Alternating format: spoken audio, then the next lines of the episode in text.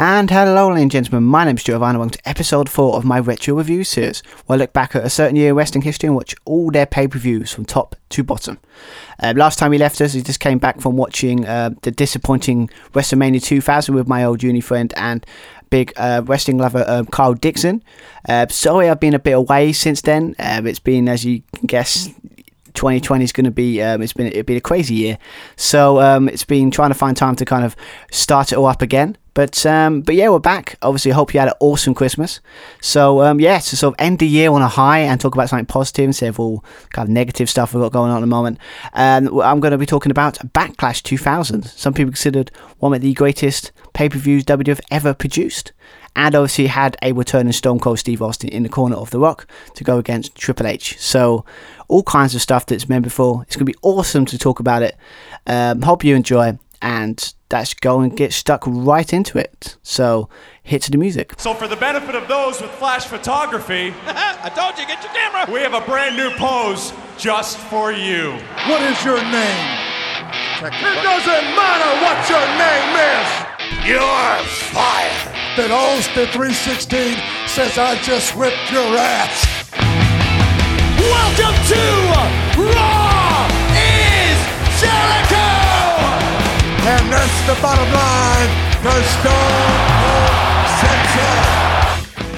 So yes, let's get stuck right into talking about this. Uh, obviously, Backlash 2000.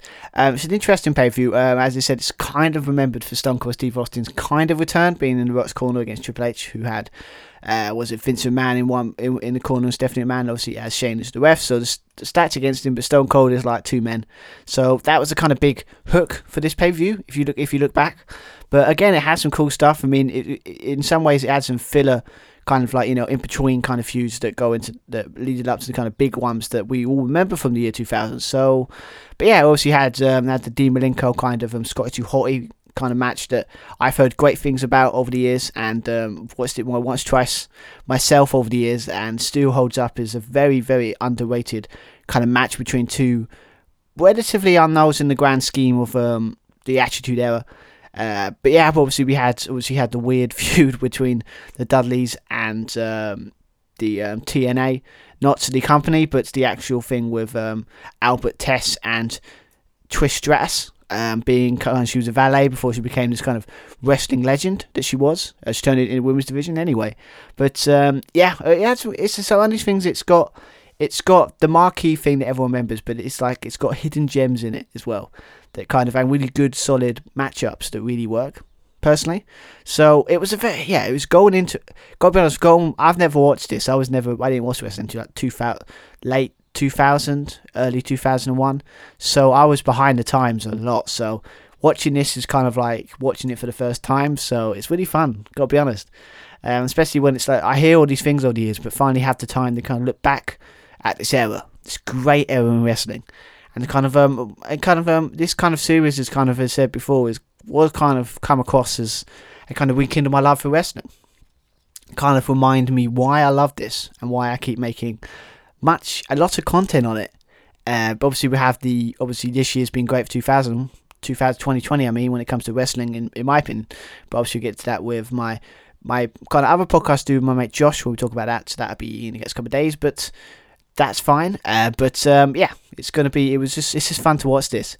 Um, but yeah, so obviously this pay per view was kind of at the MCI cent- MCI Center in Washington DC. They've done many jokes about it being in the capital. Very annoying, but you know, it's uh, obviously a lot of the jokes go over my head because I'm not American, so and I wasn't really around then, so my politics knowledge is not as good as was the is better now than obviously it was back then. So, but yeah, obviously it was on the 30th of April 2000 with attendance of 19,101 with obviously the legendary, as we know them all, of Jerry the King Lawler and good old JR, Jim Ross.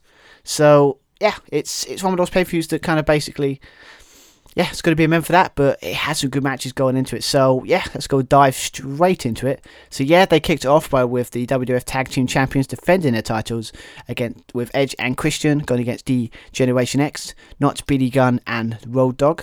It is Billy Gunn's been kicked out of the group at this point.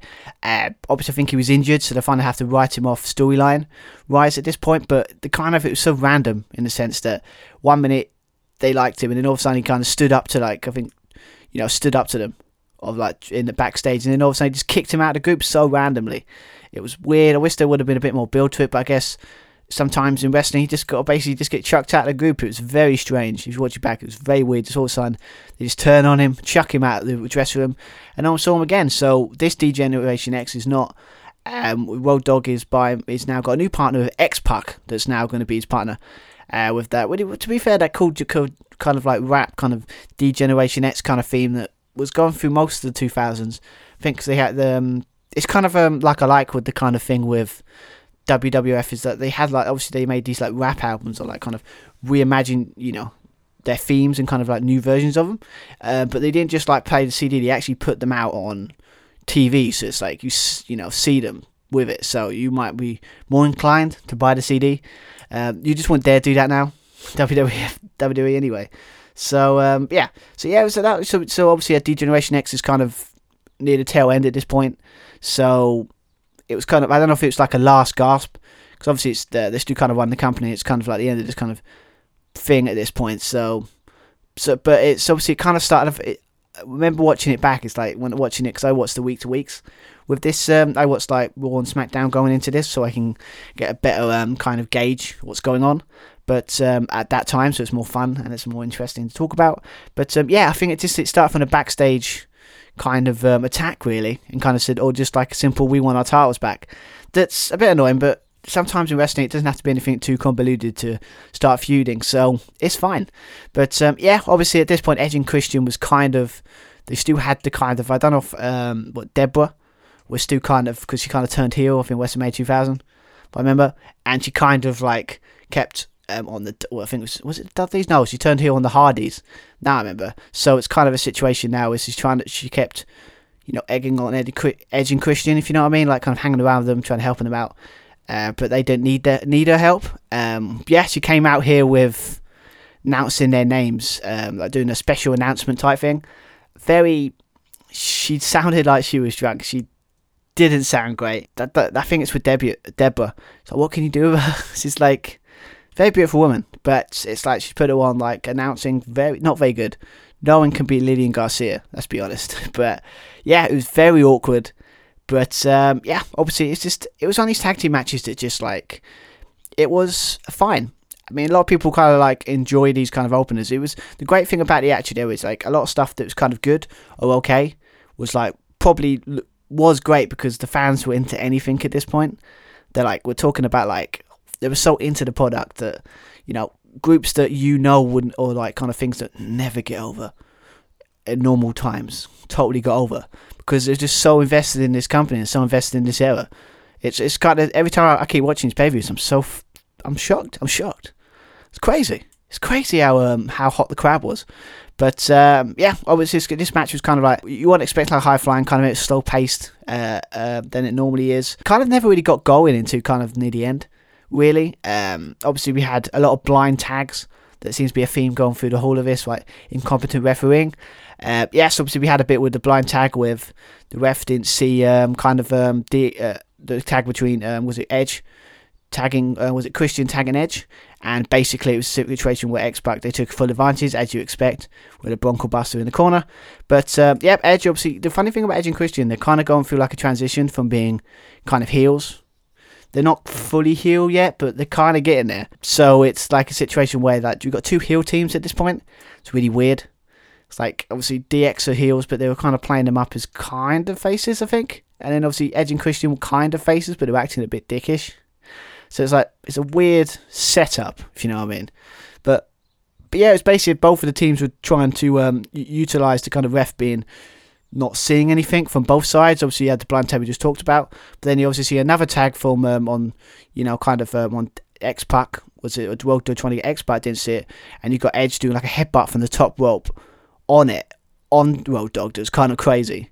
Um, when you think about it, so they're both trying to out cheat each other. But yeah, it's just kind of one of these matches that kind of just yeah had some cool stuff. You had like a spear from Edge and Road Dogg. Uh, we had the bit where obviously you had Tori was on the on the uh, apron, kind of being there, kind of being distractions, kind of what she was. Um, you had the bit was obviously X was punching, punched Tori by accident by knocking her off the apron. Uh, this distraction kind of um, Road Dogg was kind of when in went for like a clothesline on Christian uh, to the floor, kind of like that kind of stuff, you know. And and the ref was looking uh, look at them. X Pac now the X Factor for behind. Uh, you'd think that at the end of the match, but no. Uh, so it's like they're both. It's in. It's both trying to kind of out cheat each other. You know, utilize the both heels. They're kind of, sort of. They're kind of both utilizing stuff like you know when the referee's behind. You know, get a, get an advantage in any way you can. But um, it seems like it, it seems like a situation here was like uh, Edge and Christian out sh- out fought the D-Generation X here with. Obviously when the ref was yelling at um, Road Dogg and Tori on the apron, um, was it Christian kind of went to go get a ring bell of all things, um, and then pretty much nailed him, X Pac in in the you know in, in the face, and basically like he was bleeding like a stuffed pig, you know, it's like he was literally bleeding. It's like kind of like that in the Attitude Era, where it's kind of that thing where the people, not everything's got you kind of bleed like when the big angs, also bleed in the sense of just in random tag team matches. That's how brutal the kind of era is. Um, I, I miss that in some ways because obviously not having blood in wrestling is. I'm not saying I want it all the time, but some matches, I think they do did use it a bit too often maybe in this era, but I think it's a thing that's really lacking in wrestling because some feuds just need it to take it to another level, to make it a bit more intense. That like uh, some stories need that intensity.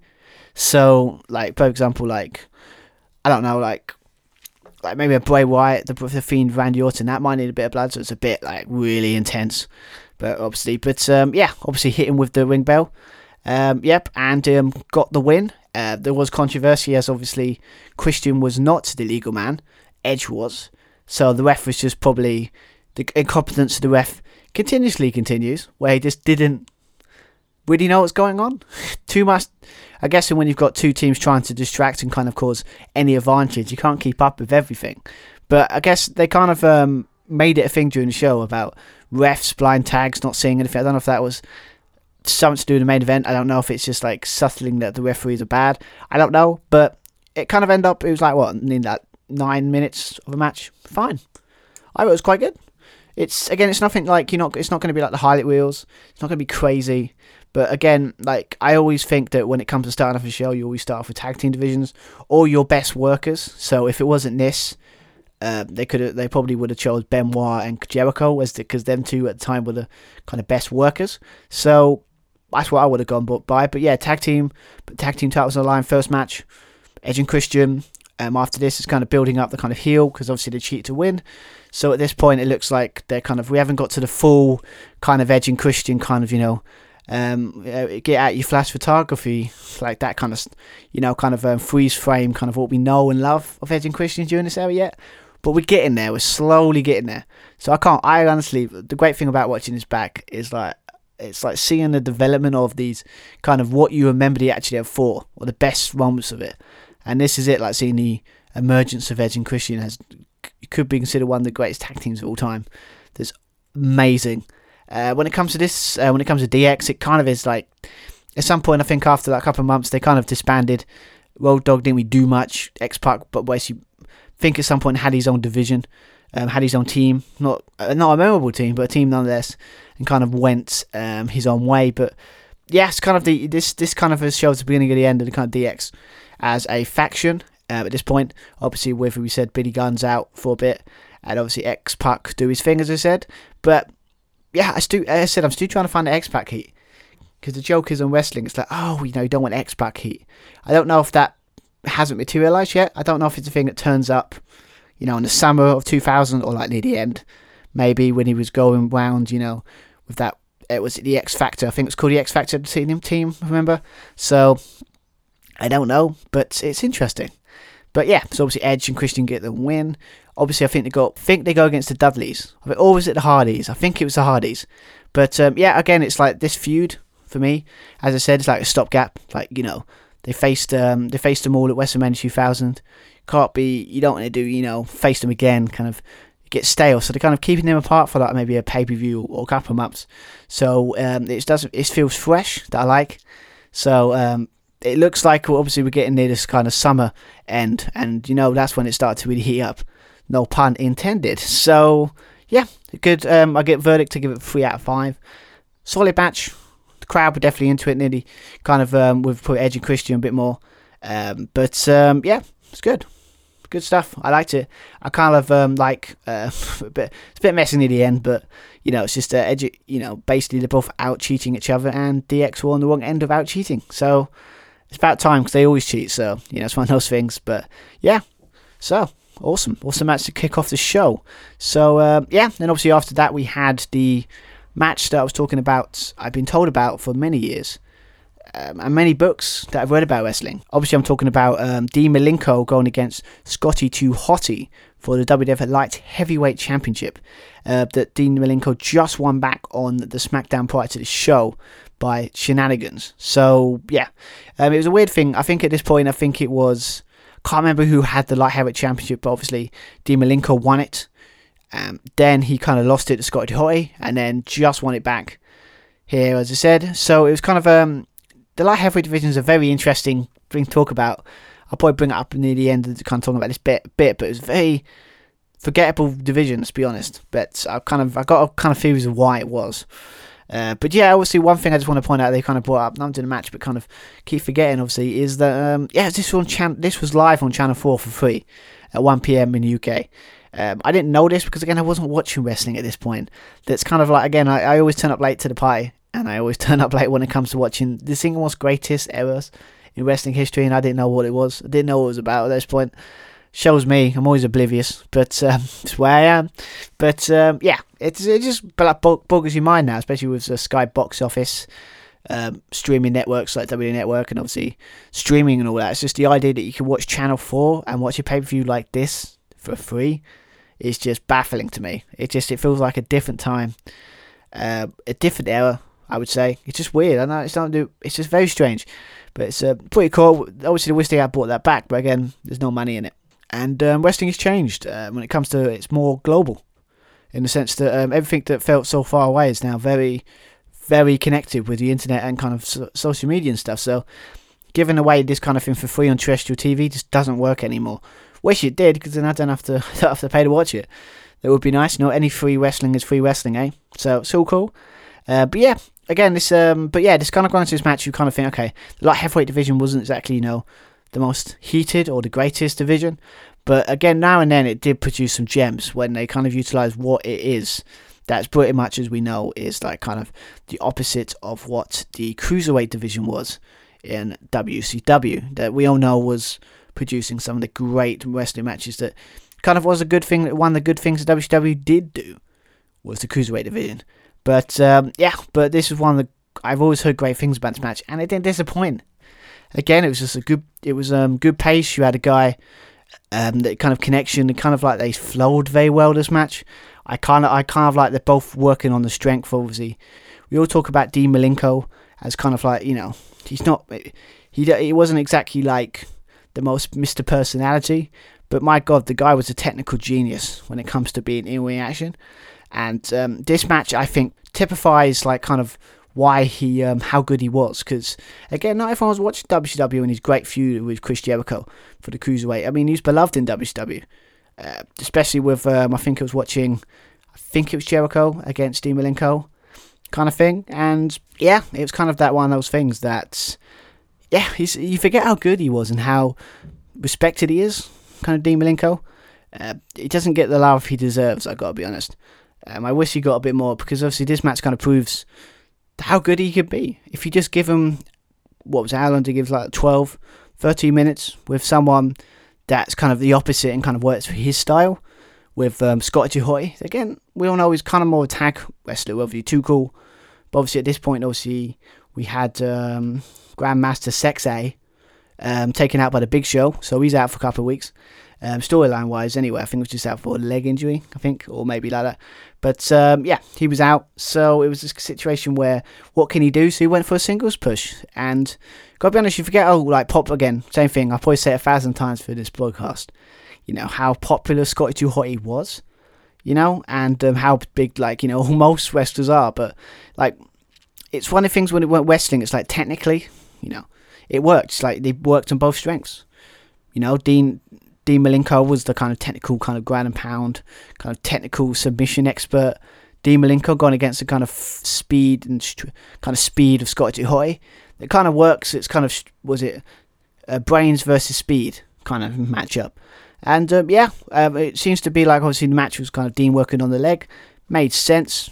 I mean, come on. I mean, obviously if we hitting that um, the worm, kind of the leg is the kind of like when he does the you know the dance of the worm. It's kind of what his main thing, so makes sense. But um, yeah, I'm kind of um, again I'm kind of talking about this and kind of not nailing how good this match is. It really is. It's it's got good um, narrative structure. It's very simple in the sense, you know, one guy's technically gifted, working on a leg, and it's just it got better and better for the match gone along. If it's it might not be like the greatest story, but it's one of the best like heavyweight championship matches they had, and they didn't have a lot of them, um, sadly. But again, we're kind of going to it. We had a cool thing where, obviously, at some point, obviously nailed a backbreaker by Dean Malenko, but Scotty try, and where with Scotty trying to fight fight it off. Scotty finally nailed the, the bulldog that leads to that huge reaction he gets from hitting the worm. I'm sure this is the first time I've seen him during these times watching this era. That this is around about the time when he was starting to do the O W O R M. Yeah, kind of when like you know when he was doing the hop bit. I don't can't describe it. You know when he's hopping and he's doing the W O R M, kind of like getting the crowd involved. I think that's the first time he kind of did it. I might be wrong, but um, but yeah, it's just it's again that's why I like I said with Edge and Christian, it's like watching his back is awesome because it's like it's great to see the emergences. What is so fulfilling is that you know where they, it's like the thing wrestling where you know when you're going back, you know where they're gonna where they're gonna go. So it's fascinating to look back because then you can see the emergence of a star.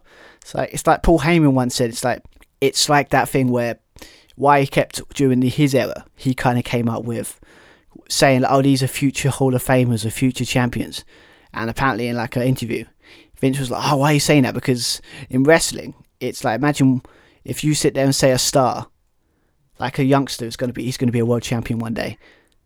It's like you feel like honoured that you're what you're watching this show and you're seeing the emergence of this great star from ground up working your way up. It's it's very fulfilling. It's the same in football sometimes or soccer if you're American um, where it's just like you see a young player that's from like 18, 19, come to the squad, do great, and then you're watching that player develop into maybe it might turn into one of the greatest players of all time. It just turns into it feels it feels more like rewarding seeing that, and it's the same here. Kind of watching the worm.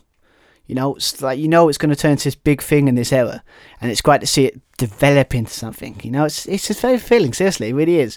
Definitely, if you got the network, go back and watch War and SmackDown from the 2000s from the beginning, and obviously definitely watch these pay views because it's just so refreshing to watch this kind of emergence. You could just watch the pay views, but watching the stories building up to it is so much more rewarding. I would definitely suggest it. But yeah, obviously you got the hit the worm. Uh, that was great. Also, you got the thing with the Dean Malenko trying to put it, do the old cheating, kind of put his foot on the ropes. It's kind of, you know, don't see that much these days. Heels don't do that as much as he should because the refs either become too clever or they just ha- don't use that spot enough. But yeah, obviously the ref caught him, tried it again. We got a sweet kind of like Liger bomb. It's kind of like um, I think we've seen it. If you're watching enough in New Japan, you know what a Liger bomb is. But it's basically like he, he hooks him up in the kind of what Triple H just kind of hooks him up and then spins him round and hits him in a power bomb position. It's freaking awesome. Uh, but I mean, if you watched, um, was it not not this episode of Dynamite, last episode of Dynamite, I think it was uh, Big Swole did the same thing. like a bomb. It's such a cool move. I like it. But um, yeah, as I said, as I said here, kind of I bring up before, it's like it's a perfect example when you put a great technical wrestler against a very good babyface. When it's kind of like the kind of moves when you got like holds that if you don't care is very boring, but it's obviously the fans really cared about. Kind of um, Scotty Hotty and really was invested in him, so it's like the comeback was very fulfilling if you know what I mean. It's like he was a good babyface because he's very, he was entertaining as hell, and you wanted him to win. So, and obviously got screwed the week prior with obviously getting cheated. So, if you look at it by storyline wise, um, you want him to win it back. I personally did it because I like Dean. I, I'm a I'm a sucker for heels. I always have been when I was growing up. Everyone kept saying that you know, it's like they always brought up like, oh, you know, who's your favorite wrestler? And I, I think when I was at school one time during the year, it was like JBL, I was like JBL, and everyone looked at you, my, my someone looked at me and went, "What?" So yeah, I like heels. My favorite wrestler, of, my, one of my favorite wrestlers of all time is Edge, the single most greatest heels of all time, with the ultimate opportunist. So I'm a, I'm a sucker for heels. So I probably would have been Dean Malenko back in his day. Or maybe I wouldn't, I don't know. But um, anyway, sidetracking. But um, yeah, as I said before, it's kind of what I want to talk about is that kind of one, two, two things at the end of this match is really cool. Well, when I say two things, I mean one thing when it comes to the match, but two things I want to talk about. My God, I'm all over the place in this podcast. But uh, what I mean is kind of situation, obviously, that, that ending with, um, obviously, it's kind of remembered for this match, really, kind of, with the thing we've got Dean Malenko going from the top and kind of looked like he was going to do a suplex, but Scott Hall kind of trying to counter it. But then, because Malenko kind of being innovative, kind of improv, kind of turned it into a DDT from the top rope. It looks freaking awesome. I gotta be honest. It is a great finish. It's one of those things. It's one thing I appreciate more than technical wrestling kind of masterpieces in wrestling, or like technical wrestling kind of matches that have like kind of good slow build storylines. I respect a very, very high impact, awesome finish, and this is definitely one of them. You got D. D. Malenko um, defend his title. It's one of rare things where the heels actually back up what they say. Scott too hot. He had his one, but obviously at this point, I think um, he had his time. It was just to keep him busy. And two, obviously, because then kind of um, Grandmaster Sexay came back from his injury, and yeah, and um, they kind of he done his thing, and obviously Dean Malenko has still got the title and he do his thing. But I kind of liked it. It was kind of a story that kind of kept Scotty Hotty proved that he's more than just a gimmick. Um, yeah, so can, he's pretty decent in the ring. That I kind of like, and Dean Malenko just shows how great technically gifted he is, and that finish was beautiful. Um, I, I, I'm giving it a three out of five, but I'm tempted to change it to four. I think it's just really, really good match for members. Really good in a sense. Just yeah, I loved it. Again, it's kind of again, it needs to be seen to be believed in this match. I would say go out and see this match. It's I remember getting 101 matches you forgot were good, or kind of a book I used to get, and it was one of the ones we come become storyline. It's really good. It's one of those hidden gems in wrestling that you sometimes find if you watch go through an era. That's really cool. So um, yeah, it's going to be interesting to talk about that. Well, I kind of have talked about it, so I'm just kind of all over the place at the moment. But um, yeah, um, but the thing, other thing I want to kind of talk about is like why, if you got one of these good matches in like heavyweight division, why wasn't it just like why didn't it pick up? If you know what I mean, why didn't it pick up like you know the cruiserweight division did? Um, in WCW, it's kind of why this like heavyweight division exists. But looking back at it and kind of had a thoughts on it, I think the reason it kind of didn't work is because um, it kind of defeated the purpose of what WCW used it for. It was kind of WCW kind of used it as like the high flyers, the you know cruiserweight level kind of thing, doing all the high flying stuff and all the kind of spectacular stuff that we all know and love. Uh, the kind of wrestlers are in that division. Obviously, you said, you know, obviously Dean Malenko was in this. That's one. Obviously, you had uh, what was it? Chris Jericho, Chris Benoit, Eddie Guerrero. All those ones, you know, all those ones in that division they were kind of in that situation where they kind of they put them in higher up on the card. They were trying to make it a mission to use them um, higher up on different divisions than other than using them in what they've been using in WCW. That's why they left because they were like just pigeonholed as cruiserweights and not really moving up the card in any way. So if you take that away, who is in this division? Obviously, Jeff Hardy wins the title at some point stick it in there. But again, he's a tag team wrestler. Scotty Too Hotty is kind of again another tag team wrestler. Shoehorn into a kind of division. Really have anything really. I think Essa Rios, we'll talk about later. I think he won it at one point, but again, it's just what there was no win in it. There's no division. I mean, Dean Malenko's probably the only one. It's kind of sad that he didn't have anyone to really, like you know, good feuds. It's kind of best he ever had, sadly. But yeah, it just didn't have the personnel to make it work. You know, it's just that when they sign people from like the cruiserweight kind of who would be cruiserweight, they kind of push them higher up the card. Like Jericho in the main event, Chris Benoit kind of a Cornell, um, Perry Saturn who could sit there. Perry Saturn maybe. I think I don't think he was in that division, but I don't know. Maybe, but he was kind of in the hardcore ones. Like it's it, was just a, a, forgotten division, sadly. But I think that's why it didn't work. It just there wasn't anyone in it. No one like really was. Might be wrong. I mean, maybe there might be some ones, but it wasn't what it was, what cruiserweights used to be, and what like heavyweight kind of thing is, is kind of showcase the kind of st- different style of wrestling. But then that kind of wrestling is moving up the cards, so kind of light heavyweight championship or kind of division it becomes obsolete You know, it's kind of the reason why after the kind of um, after the um, was it the invasion, kind of like WCW alliance kind of thing, gone against WWF. Hopefully, we get to that point at some point, maybe in next season or upcoming seasons, maybe. But yeah, it's kind of like that's the reason why when they done a, a kind of um, unification match, it was a cruiserweight championship that stuck and not like heavyweight championship. Because it just um, it's just it was a shocking division. Just didn't work. There was no one in it, and it's kind of sad, but it's kind of true. So, but it might have been a great division, but this one's a hidden gem. Definitely check it out. So yes, let's get stuck in talking about other matches on the card because I just realised we're talking what we're thirty half an hour into this podcast and we've only talked about two matches. I mean, I'm sorry everyone, but yeah, um, I, I, think I've got you know um, the old Monty Python sketch when they keep going, you know, get on with it. Uh, me and Josh use that a lot, but it's very true. We can't stop talking.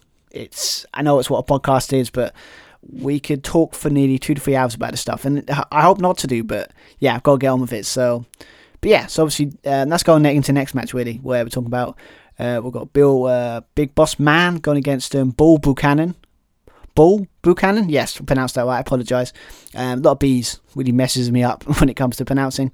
If anyone knows watching the Josh Two Wrestling podcast, um, I'm not the greatest with, with um, pronouncing names. I do try my mission in any every recording I do is to pronounce them right. So hopefully I have.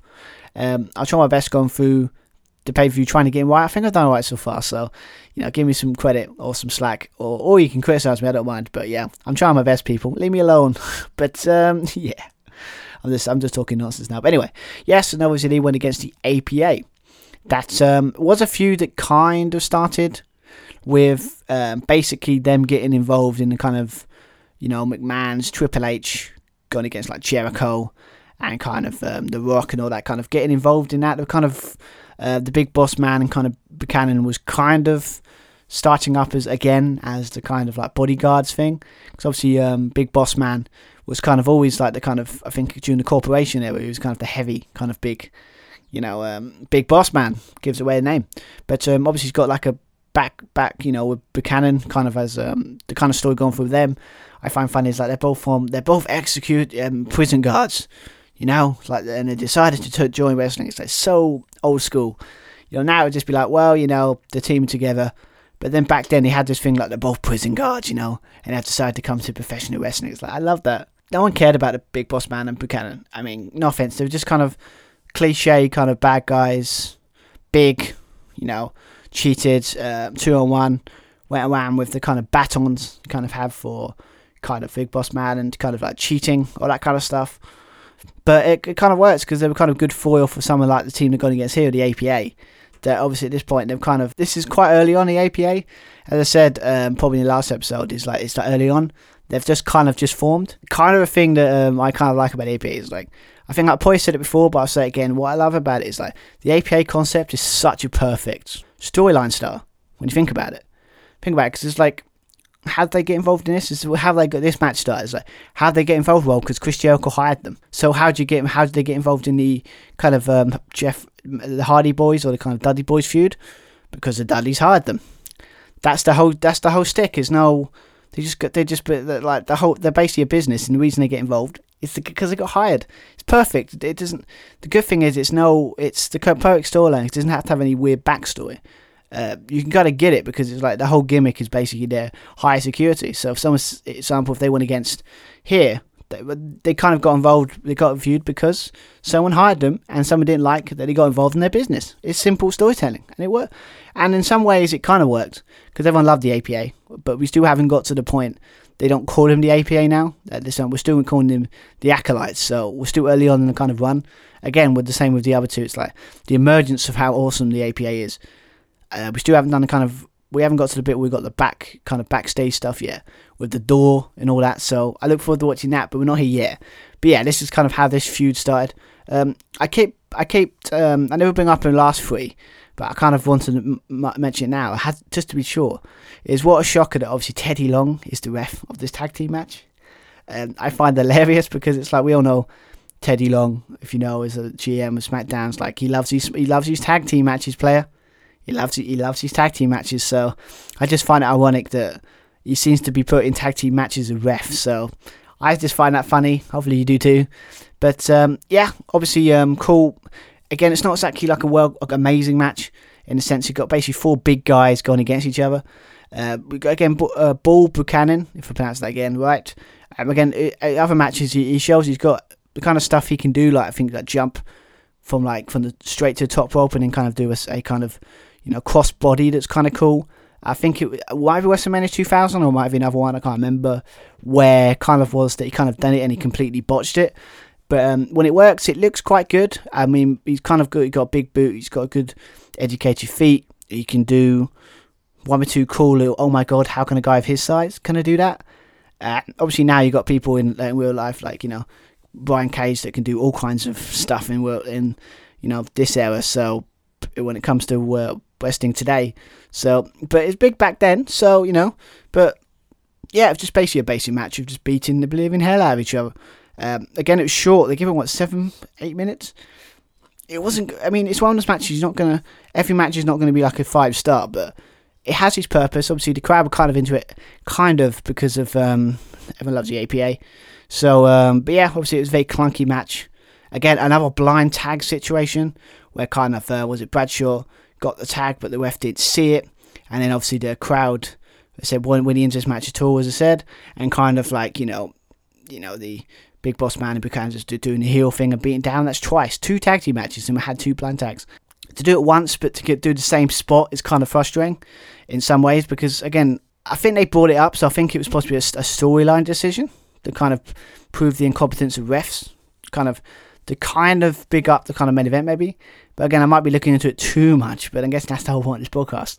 So um, yeah, obviously we had this cool thing with with, with Bull Neil like a suplex at the top, and you know, and kind of hit Bradshaw hit the clothesline from hell on uh, uh, kind of that Buchanan, kind of like really cool because I love that oh, clothesline from hell. But obviously, Big Boss Man saved. But um, yeah, again, this kind of match ended. It's very what what kind of frustrates me the kind of tag team matches in this, in some ways, is that you know they both end with the kind of crap ref not seeing what's going on and kind of ref, you know, the heel or whoever's like, like hit a weapon from behind and gets the win. Um, it's kind of when you think about it, you look back at the first match, it's pretty much the same thing. Blind tags, no one seeing anything. You know, um, chaos going on. When the referee isn't seeing it, the big, the bad, or whoever's you know, hits gets a weapon. Net was it now someone the ref didn't see it, gets the pin, gets the win. It's one of those things, but again, it's like it doesn't hurt anyone. It's the APA. They can take losses, but they still look badass while they're doing it. So it's pretty cool. Um, Big Boss Man and Buchanan doesn't really work for me. It never. I mean, it's one of these things. They're just good guys you can put against like you know the popular teams, and you can know they can do a, a competent job, but you kind of didn't want them to they're never going to amount to anything major or like be the hottest act in Attitude But that's fine. It's like not everything can be, you know, you know, like Stone Cold Steve Austin on the Rock or like, you know, like the little like Hardys or the Dudleys or anything like that. You know, it's just it can't be done. But um, yeah, obviously what I'm talking about is obviously a Big Boss Man nailed Farouk with the nightstick. And then um, then he nailed Bradshaw with the nightstick as well. So the ref, while the ref is kind of looking at Buchanan for some reason, no one knows why. Um, Yep, and obviously then the kind of Buchanan kind of hit that really cool scissors kick, and it's really cool move. And yeah, for, from the top, that kind of like you like them, I like them big moves when they do that. And um, yeah, got the pin, got the win. Again, didn't give they didn't give this match enough time, wasn't as important. Seven minutes, fine match. Bit clunky, nothing to, to talk about. Heels get the win by cheating. End of match, really? Yeah, it's one of those few where it just didn't go anywhere. But it's fine. As again, these are kind of bridge at this point. The APA at the APA.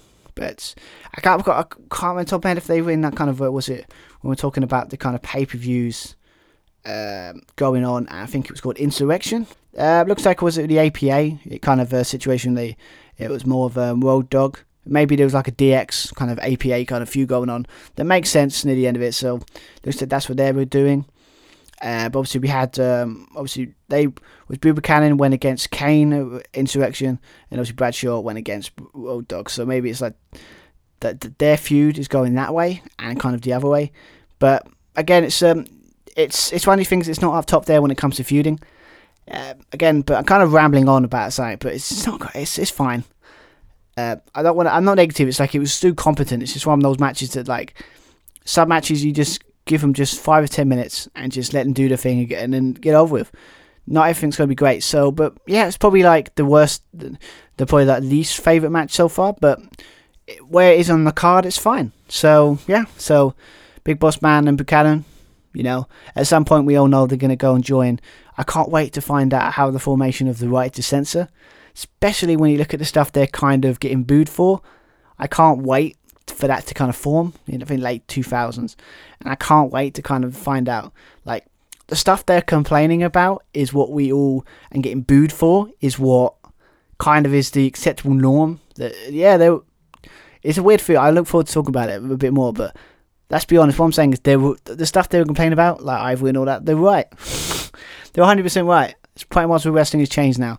So it's weird, but that's kind of what I'm waiting for Buchanan because I didn't know he was in this kind of feud. So that's why I'm waiting for him. And obviously, the big boss man is just being the big boss man, being around for the sake of being around. Uh, so, but yeah, yeah, I give it like a two out of five. Fine match, done its thing. That's cool. All good. So yeah, so after that, we obviously had the um, uh, a hardcore six man hardcore match for the WWF Hardcore Championship with obviously the Crash Holly, the champion, as pretty much you defined this era of hardcore wrestling. In there was like he's the guy you remember uh, going against his cousin Hardcore Holly. Uh, Matt and Jeff are in this match, and Perry Saturn and Taz, um, all vying to become the WWF Hardcore Champion. Uh, but yeah, obviously this is kind of a follow up to the kind of kind of train wreck they had with that kind of. I kind of know what it was like a battle royal. I can't remember now the 2001 where it was just so bad. It's so like I think it was like I think like a oh now I remember it's like hardcore hardcore like kind of kind of challenge kind of thing where everyone like everyone was multiple you get a pin you become champion he gets you pin him you get champions like multiple hardcore champions it was so so many it was just all over the place. It was like so many like people hitting stuff. It was far too long, and they put like a they put a time limit on it, so it kind of ruined it for me. But um, yeah, it was kind of one of those matches that didn't really. Let's be honest, it got very bo- it got very boring very quickly. Um, so what to, so to try and solve that remedy, they done they took the the time out, but they still had multiple people involved. So and to be fair, it didn't exactly produce a very a better outcome when it comes to hardcore matches. Um, again, it's it was one of those feuds. It's one of those things with Hardcore Championship. What works for is two one-on-one individual matches of just two people getting weapons and being living crap at each other, and the kind of twenty-four-seven rule that Crash came up with, where he can beat the bags, the, the um, kind of segments where he's, he's out in every day, and someone trying to pin him when he's in his hotel room uh, was it some clowns at, when he was at the circus? You know, that's what made it cool and made it kind of what everyone remembers, and not like putting like this kind of stuff like multi-man like kind of hardcore matches just does doesn't work for me, and it never did, and I don't think it ever will. You know, it just didn't really work. But I mean, it did have these moments. But yeah, this kind of match had a situation where again the 27 rule was in effect, but um, the match kind of ended with uh, kind of cl- uh, c- they had to pin Crash. It wasn't a situation you had to pin anyone in the match. You had to pin the champion. Uh, so basically, the whole match was basically everyone trying to beat the living hell out of Crash Holly. I think it's, it's just basically the match in general, really. It's basically you got you got Crash running away to the uh, the arena, kind of going um, sitting there trying to get away. Uh, obviously, we keep forget. I, have got to bring up obviously because obviously so many stuff going on in general with the show. It's like we had back was it the famous backlash kind of um, swinging kind of hooks that we all know and love were were back in the day when WWF actually put the time and effort to make their kind of Titantrons and kind of stages uniquely different in every pay per view. That we is kind of we just don't get in wrestling anymore. That's kind of kind of sad. Um, I think maybe this year's not really fair, but I just wish that they kind of put a bit more attention to detail in kind of stages. Uh, some of the best stages have been during this era. Obviously, had the SmackDown kind of fist going through glass. That's great.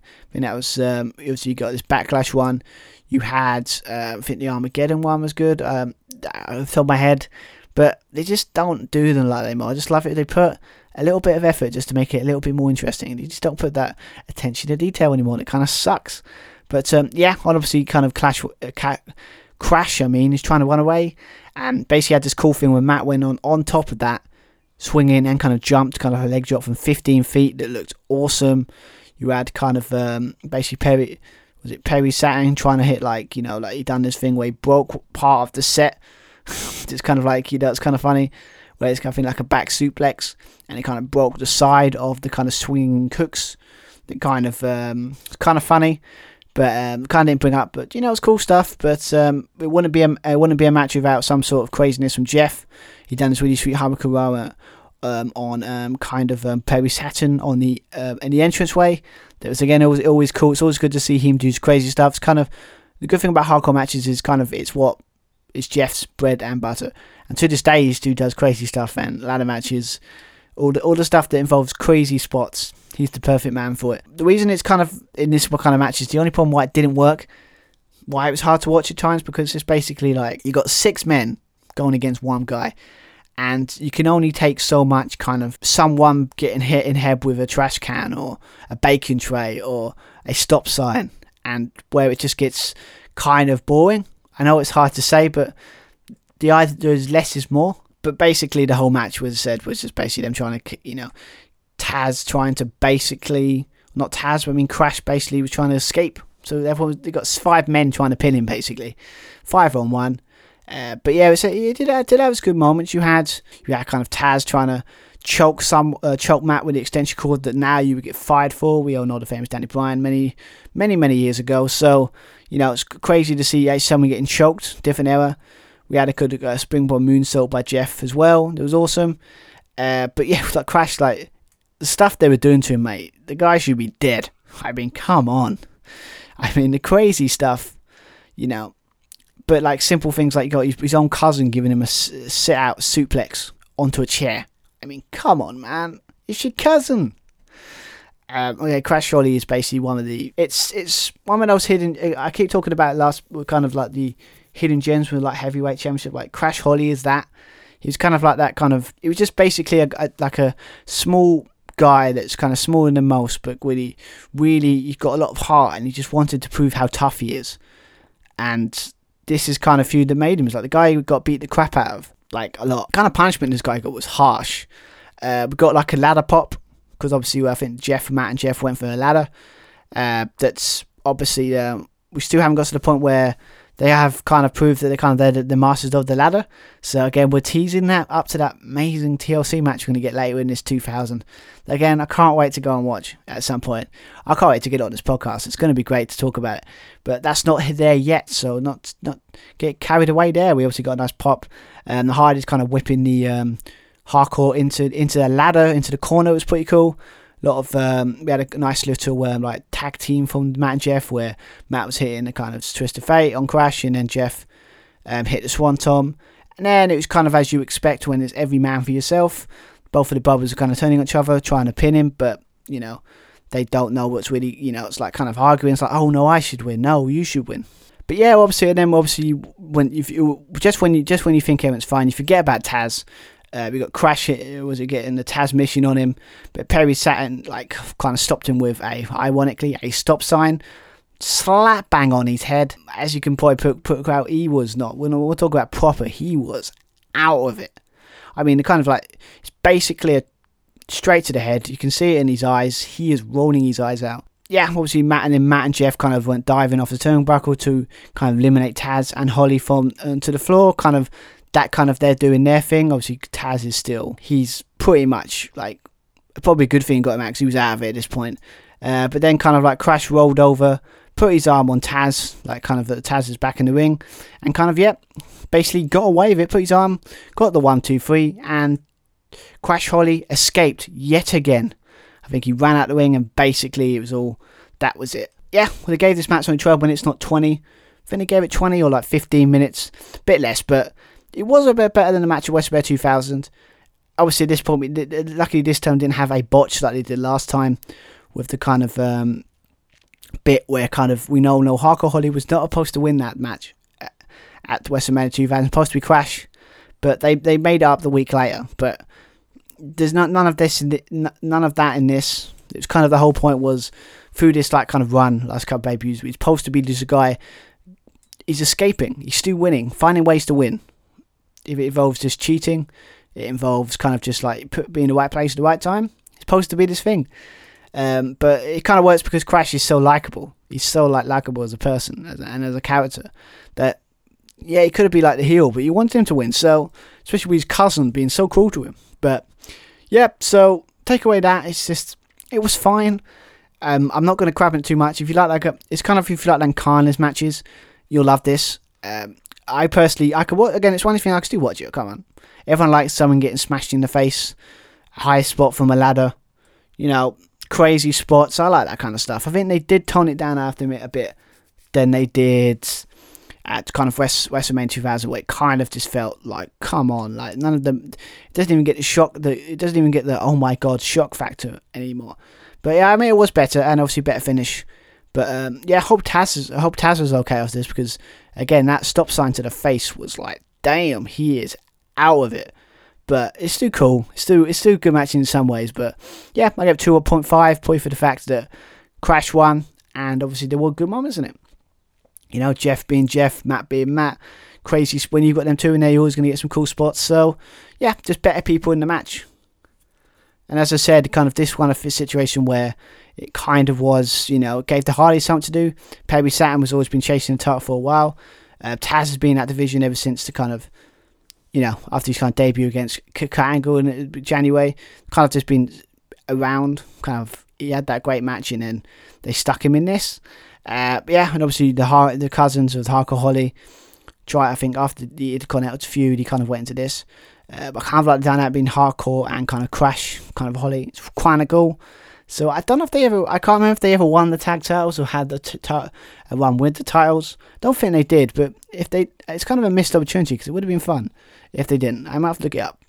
But um, yeah, so yeah, 2.5, good match. I enjoyed it to a point, but again, I think I'm kind of glad from watching, seeing other results from pay per views. They kind of decided that single matches for the Hardcore Championships are kind, I think, the best thing to do and the way to go.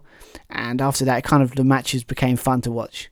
But yeah, these kind of experiment when they kept multi-man kind of hardcore matches just showed that it didn't work. But I give them credit; they they understood it didn't work and changed it up basically. And uh, yeah, good for them. But yeah, it was not great. It wasn't it wasn't as spectacular, but it was still fun to watch. So it was one thing none of these matches are is that you're not watching them going, why these suck? They weren't as they're not exactly amazing, but they've done their job. So you give them credit for that. So so yes, let's get back into talking about another match that again was very short. I mean, probably the shortest of the night. Uh, well, what obviously I've talked about obviously the Big Show and Kurt Angle. Uh, very weird because obviously at this point um, it kind of all started with kind of Big Show being that kind of ever since he kind of like they built him up to WrestleMania 2000 it's just like with Shane as this like monster, and then he just gets eliminated in the first like first rounds of the uh, main event, and then he comes back and kind of is like he wants to find like he wants to become a star, and then for the majority of the kind of couple of weeks he's dressing up as people. I think he dressed up as kind of uh, the guy from uh, Fat Bastard from the um, Austin Powers films. I think he done the two. He dressed up as too cool. At some point, he just basically was trying to find. He was trying to be kind of like funny because I think at this point, I think he done a, a SNL sketch and it was kind of funny. So they're kind of capitalizing on that. This guy's more than just a monster. Where it's like he, he wants to have fun, but if you like, you know, piss him off, he's the big, big show that you know monster that we all know and love. So that was the kind of thing uh, going through that, and obviously Kurt Angle is still kind of reeling from his loss of both his Intercontinental and European Championship match, European titles. So he was kind of basically weak, we kindle gold, right? And basically, the whole thing was basically he was trying to basically uh, obviously he's got the Olympic gold medals, but he wanted gold back, and he was going through you know title matches. Uh, Triple H and Shane were kind of like, you know, do you want we'll put you against Edge and Christian, but your tag team partner is the Big Show. But and he was like, yeah, we're going to win titles. But again, he came we had the big show trying to have a laugh. Or because of that, they lost. Kurt Angle was not happy, and basically that started a feud of kind of kind of started a feud with them two. Uh, we got Kurt Angle trying to talk about, yeah, kind of talking about you know like the Big Show being a waste of talent, that kind of stuff. Uh, you know, basically being what Kurt Angle was we all love him for. um, being the basic guy that's given him a mic and he's very good at just doing the simple things in wrestling um, of pissing people off. And uh, at this point, he's still undefeated if you don't count the kind of choke of Taz that they don't. That's kind of sad because you did lose to Taz, but you know, record books don't show it, so it's one of those things. But yeah, Angle was just like he was building up to the. They're building up quite nicely at this point. But uh, yeah, we were still undefeated and obviously against the big show. Obviously, then obviously Kurt Angle being Kurt Then obviously, what who came out? Um, you had um, the Big Show, but he's dressed up as Hulk Hogan.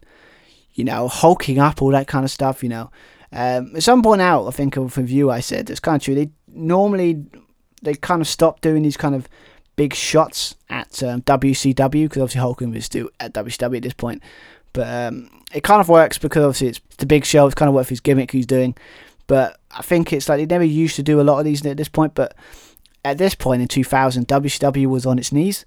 Uh, so it's don't think they were making that much of a challenge anyway. So it would different if they're doing it in 98 or 97. It'd be like, oh, come on, man. But at this point, it was just like, WCW would like, obviously, as we know, hindsight's a beautiful thing.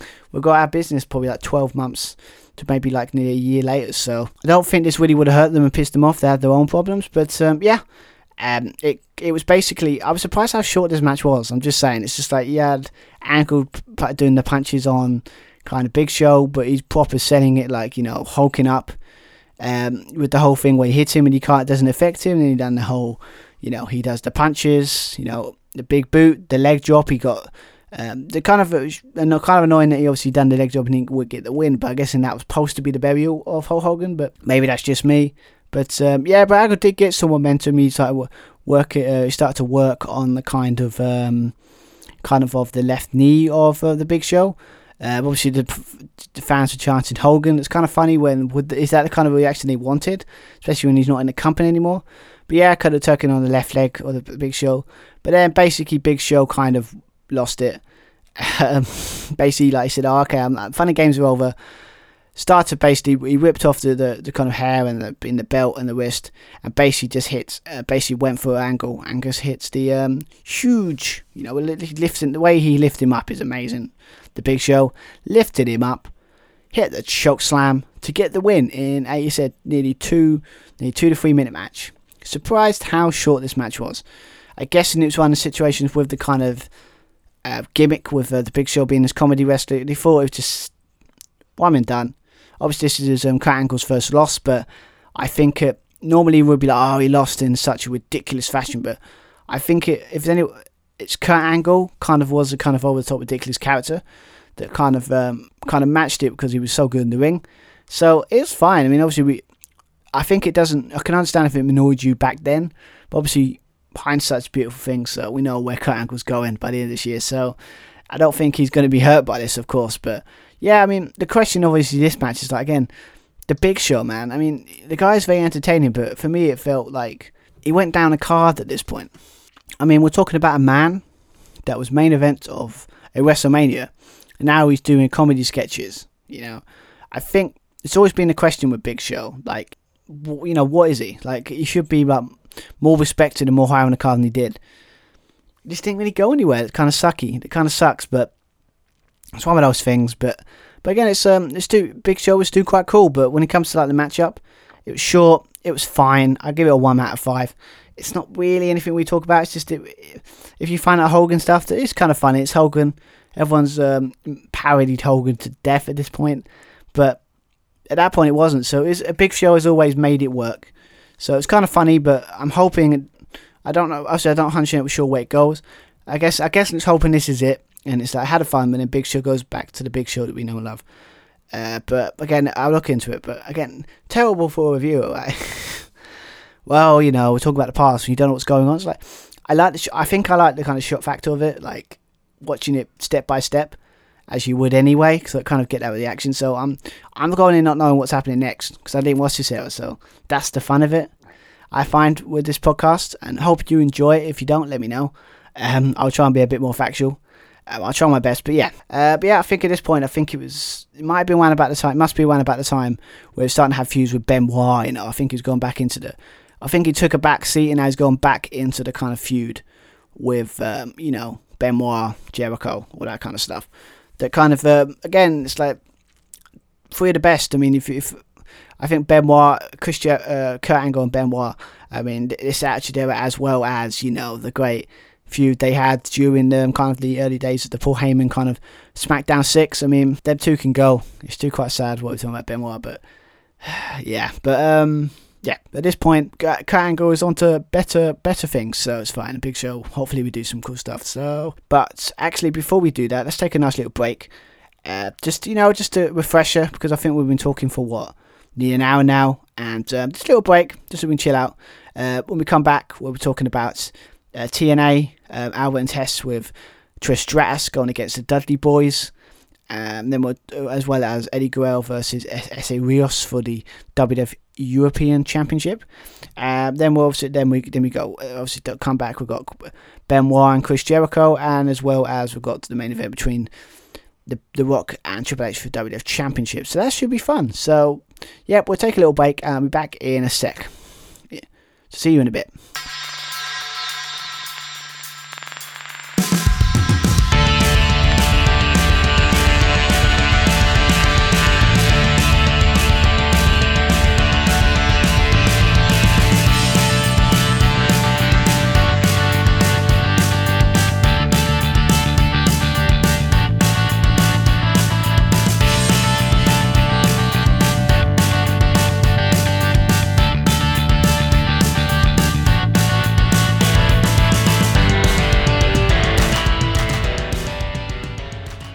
Yeah, so uh, I'm back. Uh, yeah, yeah, just a little bit of a, a respite, you know, because obviously I just realised when I do these things, I kind of realised that I kind of um, uh, basically two and a half hours or an hour just basically talking. So it's always good to get a breather.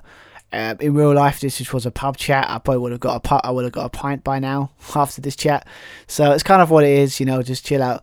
So um, yeah, we're back. So that's kind of um, that's we looked at part one. So like, let's go and finish off talking about this uh, Backlash 2000. It's been a pretty decent pay view at this point uh, when you think about it. But um, yeah, but then it's kind of the good stuff. Kind of you had the two little kind of not great matches, but now you're getting now at this point we're getting to the good stuff. So um, yeah, but obviously, but as I said before, obviously now we're going to talk about T&A. Obviously Albert and Test with Trish Stratus as the kind of valet kind of manager, going against the Dudley Boyz in a very strange feud. Um, basically, um, at this point, it was getting to the. Obviously, we know when we think of Dudleys, we always think of tables. So this was kind of what the the kind of we start. Is again, it's same as the others. It's a great emergence of what these great things we think about the Attitude kind of what started it, and this was definitely one of it. Obviously, with uh, the tables. Obviously, the sad, messed up way is basically the Dudleys got famous by putting women's food, women food tables. Obviously, Mae Young but I think uh, who was it? Who else? Like Mae Young like twice. I think it was. I think it was Tori. Or I think put for the table at some point. Or Terri, I think it was, or put for the table a couple of times. And obviously at this place, um, it was um, it all set up. Basically, the Dudleys uh, were basically we're going to put Trish Stratus for the table. Didn't work. Uh, with basically, uh, then that started the feud with T&A, and um, very dangerous. Obviously, it seems like um, what we all know when Bubba puts something through a table, it's like an orgasmic feeling for him. He loves it. Uh, but um, yeah, he was about to do it, and obviously Trish Stratus, um, I think it was like kissed him, and basically he got entranced by her.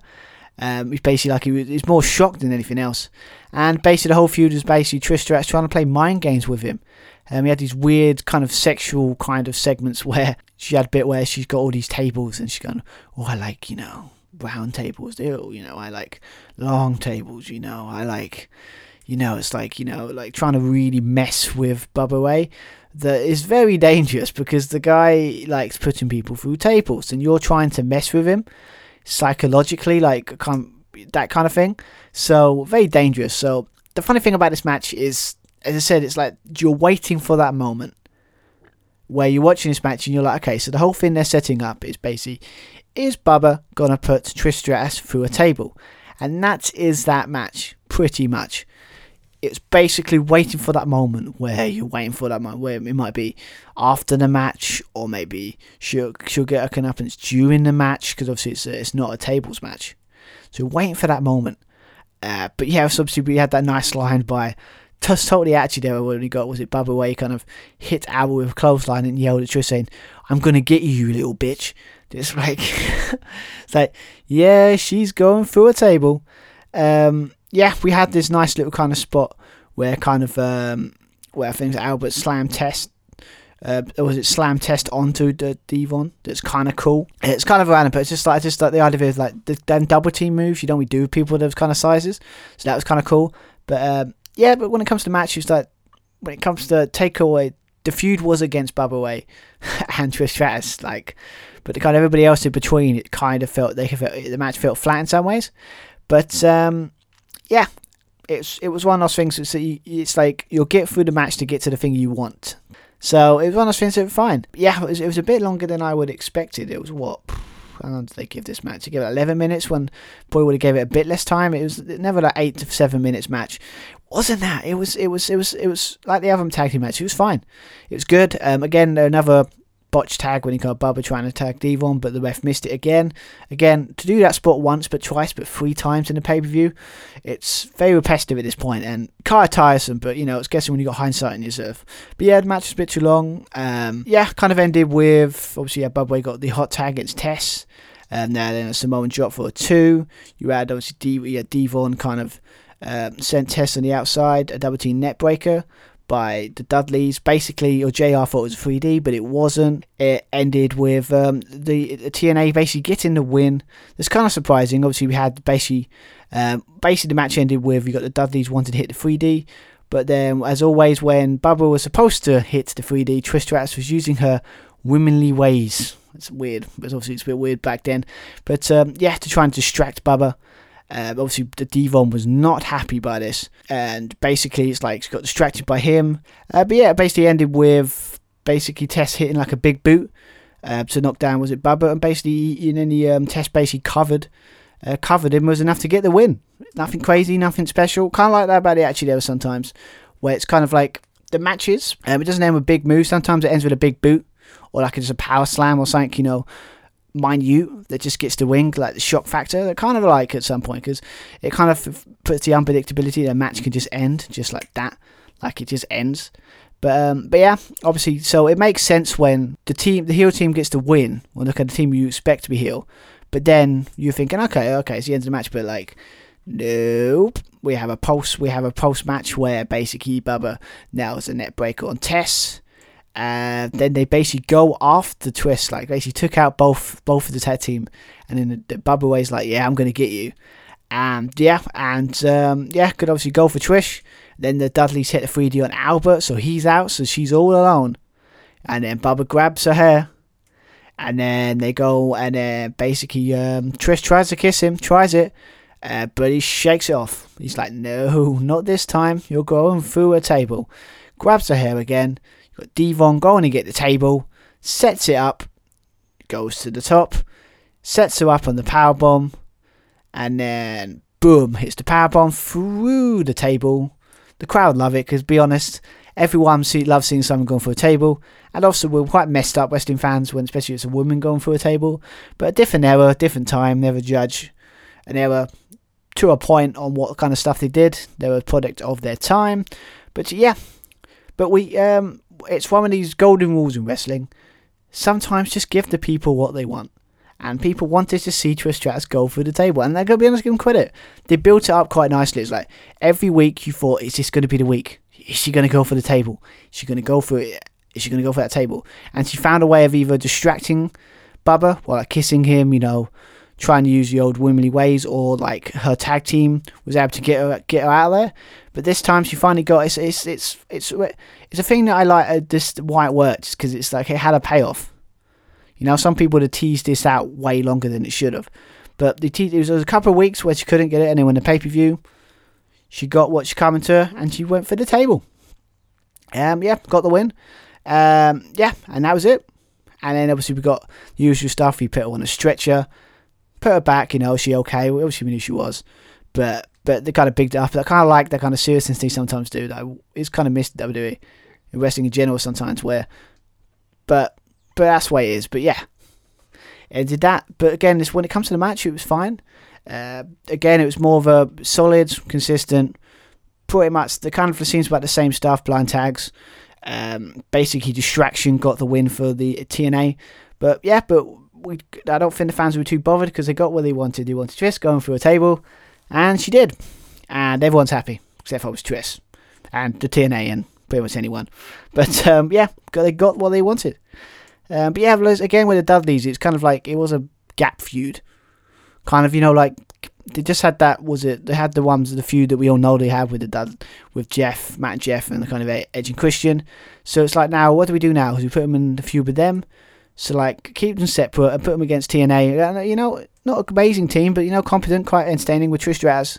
Let's be honest, is basically reason people kind of remember because let's be honest, they kind of were putting up a sex appeal, and you know the, the old saying, "Sex sells." So, but yeah, obviously this is not the Trish Stratus we know and love, where she turned into like you know this amazing kind of wrestler of her era. We're talking about like you know, big boobs, big ass, you know, walking around like you know showing that off basically.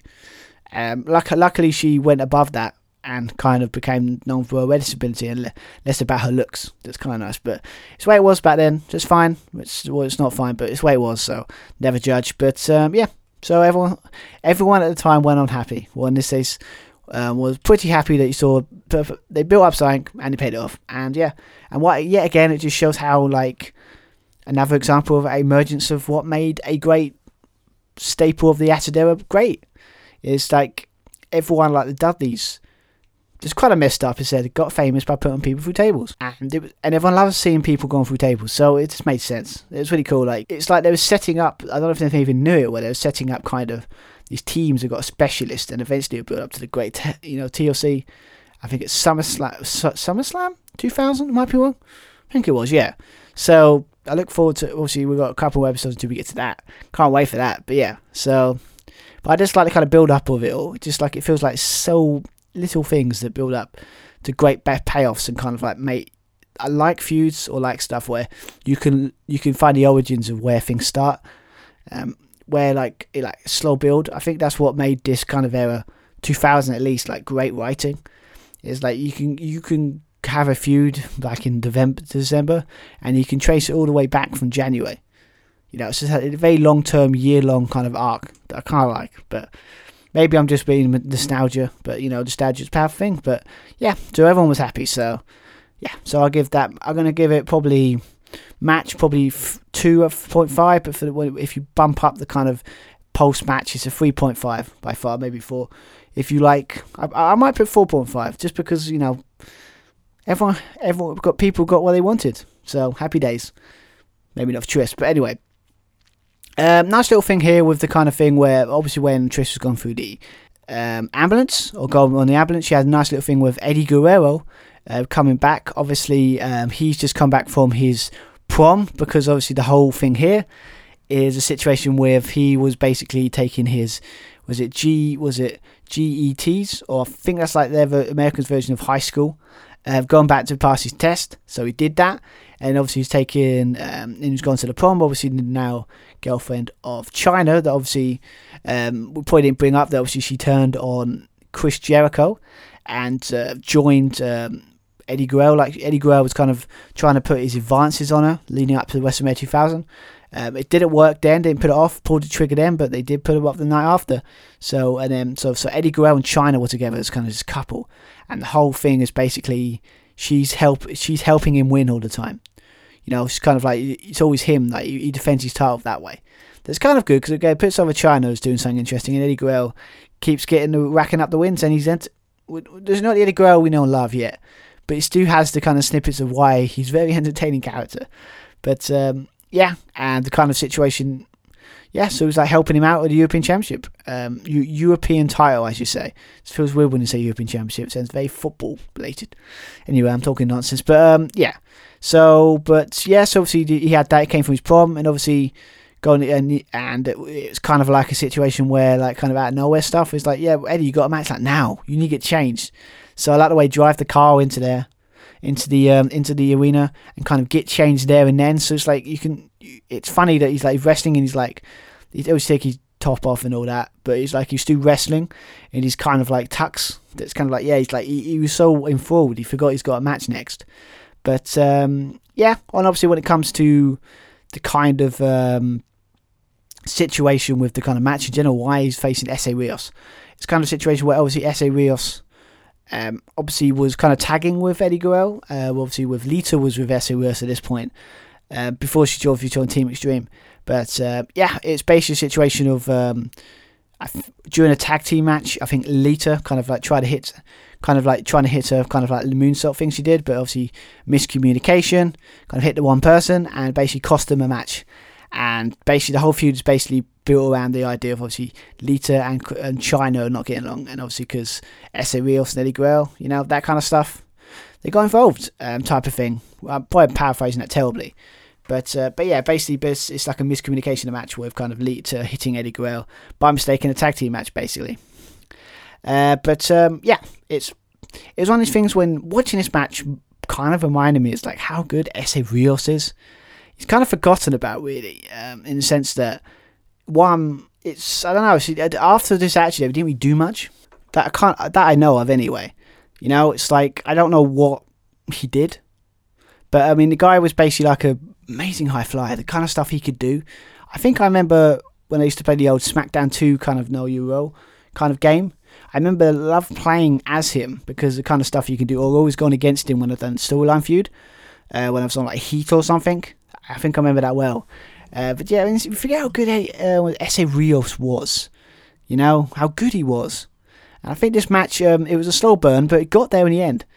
Um, as I said, the kind of the crowd, it, it was it was the crowd went into it, but it's kind of a story of how it kind of worked today. It's like they weren't hundred percent into it, but it's like they got into it with you know get a good spot or kind of thing that got the crowd in. You just need that kind of enthusiasm. But um, it's a slow burn, but um, yeah, obviously we had um, obviously Chyna getting involved, hitting a full-arm uppercut on Rios to sort of like help his boy, her boyfriend kind of situation, kind of story we're going for. Uh, yeah, obviously we had nice exchanges of uh, kind of um, holds with Rusev's name like a monkey flip to send into, into the ropes. The, the way he Eddie Guerrero landed in that really like wow, that must have hurt. Um, but yeah, obviously kept to kept getting involved. Yeah, we had this thing where basically um, I'm kind of paraphrasing a lot of this, but yeah, we, it's basically a situation of like we had. I think there was a bit of spot where Essa Rios jumped over the top rope, like literally launched over it, and then kind of um, hits a kind of like you know like a planter on kind of um, Eddie Guerrero. It was like man, that was awesome. Uh, we had we had obviously had cool things where you had um, was it Eddie went for a move on the floor, and then you had like Lita went to the top, and then Chyna shoved her into the announce table uh, at ringside, and Reza capitalised on this with a kind of springboard moonsault that again was pretty much what he's famous for onto the announce table. I mean, that moonsault looked absolutely awesome, so cool. Um, again, like kind of like a suicide dive onto over the turnbuckle, onto the floor, looked great. Uh, it, bas- it was basically one of these matches. It started off slow, but when it got going with the high spots and the cool spots, everyone was really into it. But um, yeah, it's kind of near the end. It's kind of sad. But yeah, obviously the ended with kind of um, Rios going to top, um, as yet again kind of like um, Chyna tripping him up, and then uh, what's it? Eddie Guerrero nailing the suplex, then then and then a brainbuster. You nailed a kind of aeroplane spin into a neckbreaker and got the win. Kind of basically, basically the match ended with him kind of basically taking advantage of the distraction as you would expect. So but yeah, ended a very, very good match. I mean, it's one of those matches that slow to get build up, but it worked fine for me. I think it was it was it was one of these things where it's just like you're trying to figure out what to do with this match, but then when they got to the kind of what it was point like, you know, high flying, kind of crazy like our spots with Essa Rios kind of a bit uh, aerial ability, it kind of then the crowd the fans started getting into it. I kind of wish it was like for the whole match. The shenanigans I would have been not liked, but again, it's just it's cool stuff. I mean, Eddie Guerrero was just finding his feet, I think, at this point. Um, obviously, after he's not really with the Radicalz anymore.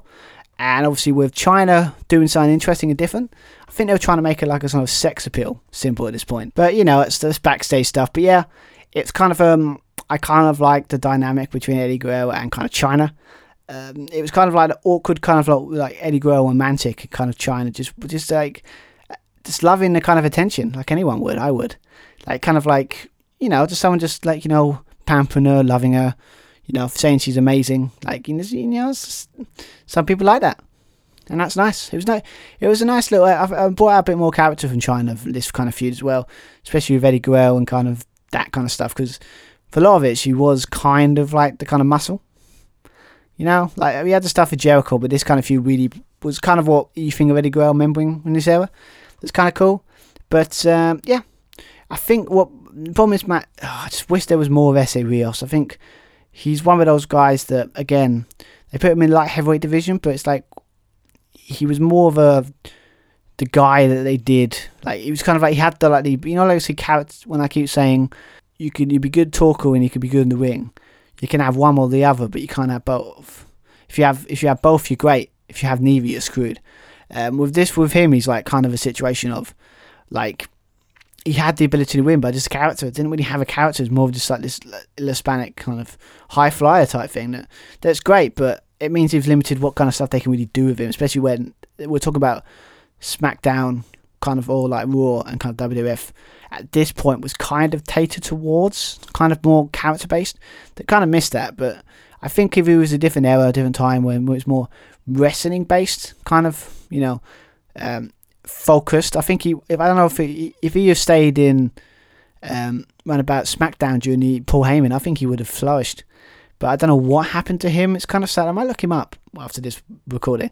But yeah, definitely look up Essa Rios. So he had some good matches during the Attitude.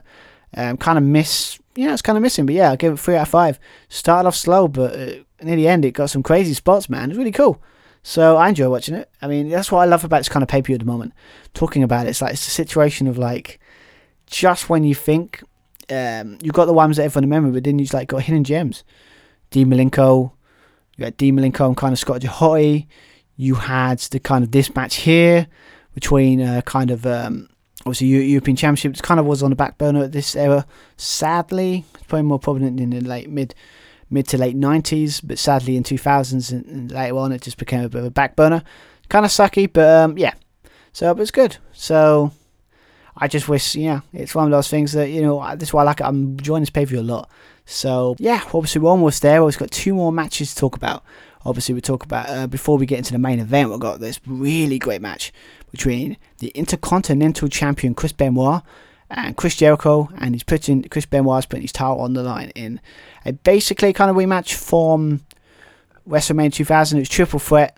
Um, basically, it's like where both, um, was it Benoit won the Intercontinental and obviously Chris Jericho won the European title, but then got screwed uh, by Chyna. They kind of they didn't we didn't really resolve for maybe a week and they didn't care. it's kind of maybe it's the point, but yeah. So then we kind of we focused on I think Benoit refocused his thoughts. He's having a good like run with like a couple of wins on TV. Uh, but yeah, it looks like uh, probably as a favour from Jericho, uh, from like Triple H. I think obviously um, with the kind of um, terrible kind of um, things that Chris Jericho was saying to Stephanie McMahon. So I guess in bit as Benoit and still kind of relate, loosely related with the Radicalz, kind of probably try and take him out. And obviously, former champion, oh, he's um, probably got a title rematch. But again, this is just an excuse to put these two together. I mean, this is one about time they're properly building up Benoit as the kind of Benoit that we know and did love before. Obviously, we know what he did. But um, yeah, it's kind of a situation as his work. Yeah, it's one of his things. It's I think this was around about the time they they try and big it up, and it was awesome. So and obviously Jericho again was again finding his feet, and they really did Provident. Obviously the old thing where he was, he was originally in the WrestleMania 2000 poster, but then he wasn't, and then kind of having like this is around about the time I think he's always said he's kind of um, working up, like workhorse, like you know working his way up, people respecting him. He's only been in the company for a couple of months at this point, so he's still working his way up the card obviously we know how um, it all ended um, in 2001. So it, it's just like he, he, done the work, and this was kind of thing how this is the kind of match that made people start to realize how good Chris Jericho really is, because you sort of kind of proved it in WCW, but this was this feud and this kind of like this one a couple months is where he started being, oh my god, Chris Jericho is awesome. This this and and this match didn't did help with that. Um, obviously, it started off with promos. You had obviously interviewed Chris Benoit, interviewed Marco, just talking trash about Jericho, saying he was like, it'd be his pleasure beating the living crap out of him, and then Jericho being Jericho. Nothing crazy promo wise, kind of just saying how Benoit wasn't mad at him for calling Mr. Roboto. It's like, I think it's more than that in a feud, but it wouldn't be the worst thing. it wouldn't be the worst thing I've seen to get a feud out of him, a start a feud. But um, yeah, now obviously in Jericho, like another pop at politicians because when the capital politicians are like, uh, like that too, um, that kind of stuff. It's, it's basically like wrestling in the capital. That's for reference how. Um, looking at uh, look at politicians back then, I guess, and the trust wasn't there. But um, yeah, but uh, what the this is the kind of match that I said is like what the IC, IC title is all about. Two of the kind of uh, a stopgap to the main title the world title, and kind of two of the workhorses, kind of great workers, going against each other, proving why they're great. This is what the Intercontinental Championship was meant to be and what it is, and I haven't seen, and I kind of missed it. It isn't anymore. I wish it was, but it's just not what it used to be. But um, yeah, we obviously started off with some cool, like kind of as a Japanese kind of style, back and forth hits. Uh, where Jericho give it like Jericho going to back sloop it to the top. Obviously, I've already watched their kind of match at Royal Rumble 2001 with their ladder match with uh, the bit with uh, with chucking a chair in his face while he's going for the ropes. But I didn't know what that was kind of alluding to. But then obviously watching this match, it all started from this match. So that was cool. We also got Benoit diving through the floor, and obviously Jericho just moved that way. So basically, Benoit.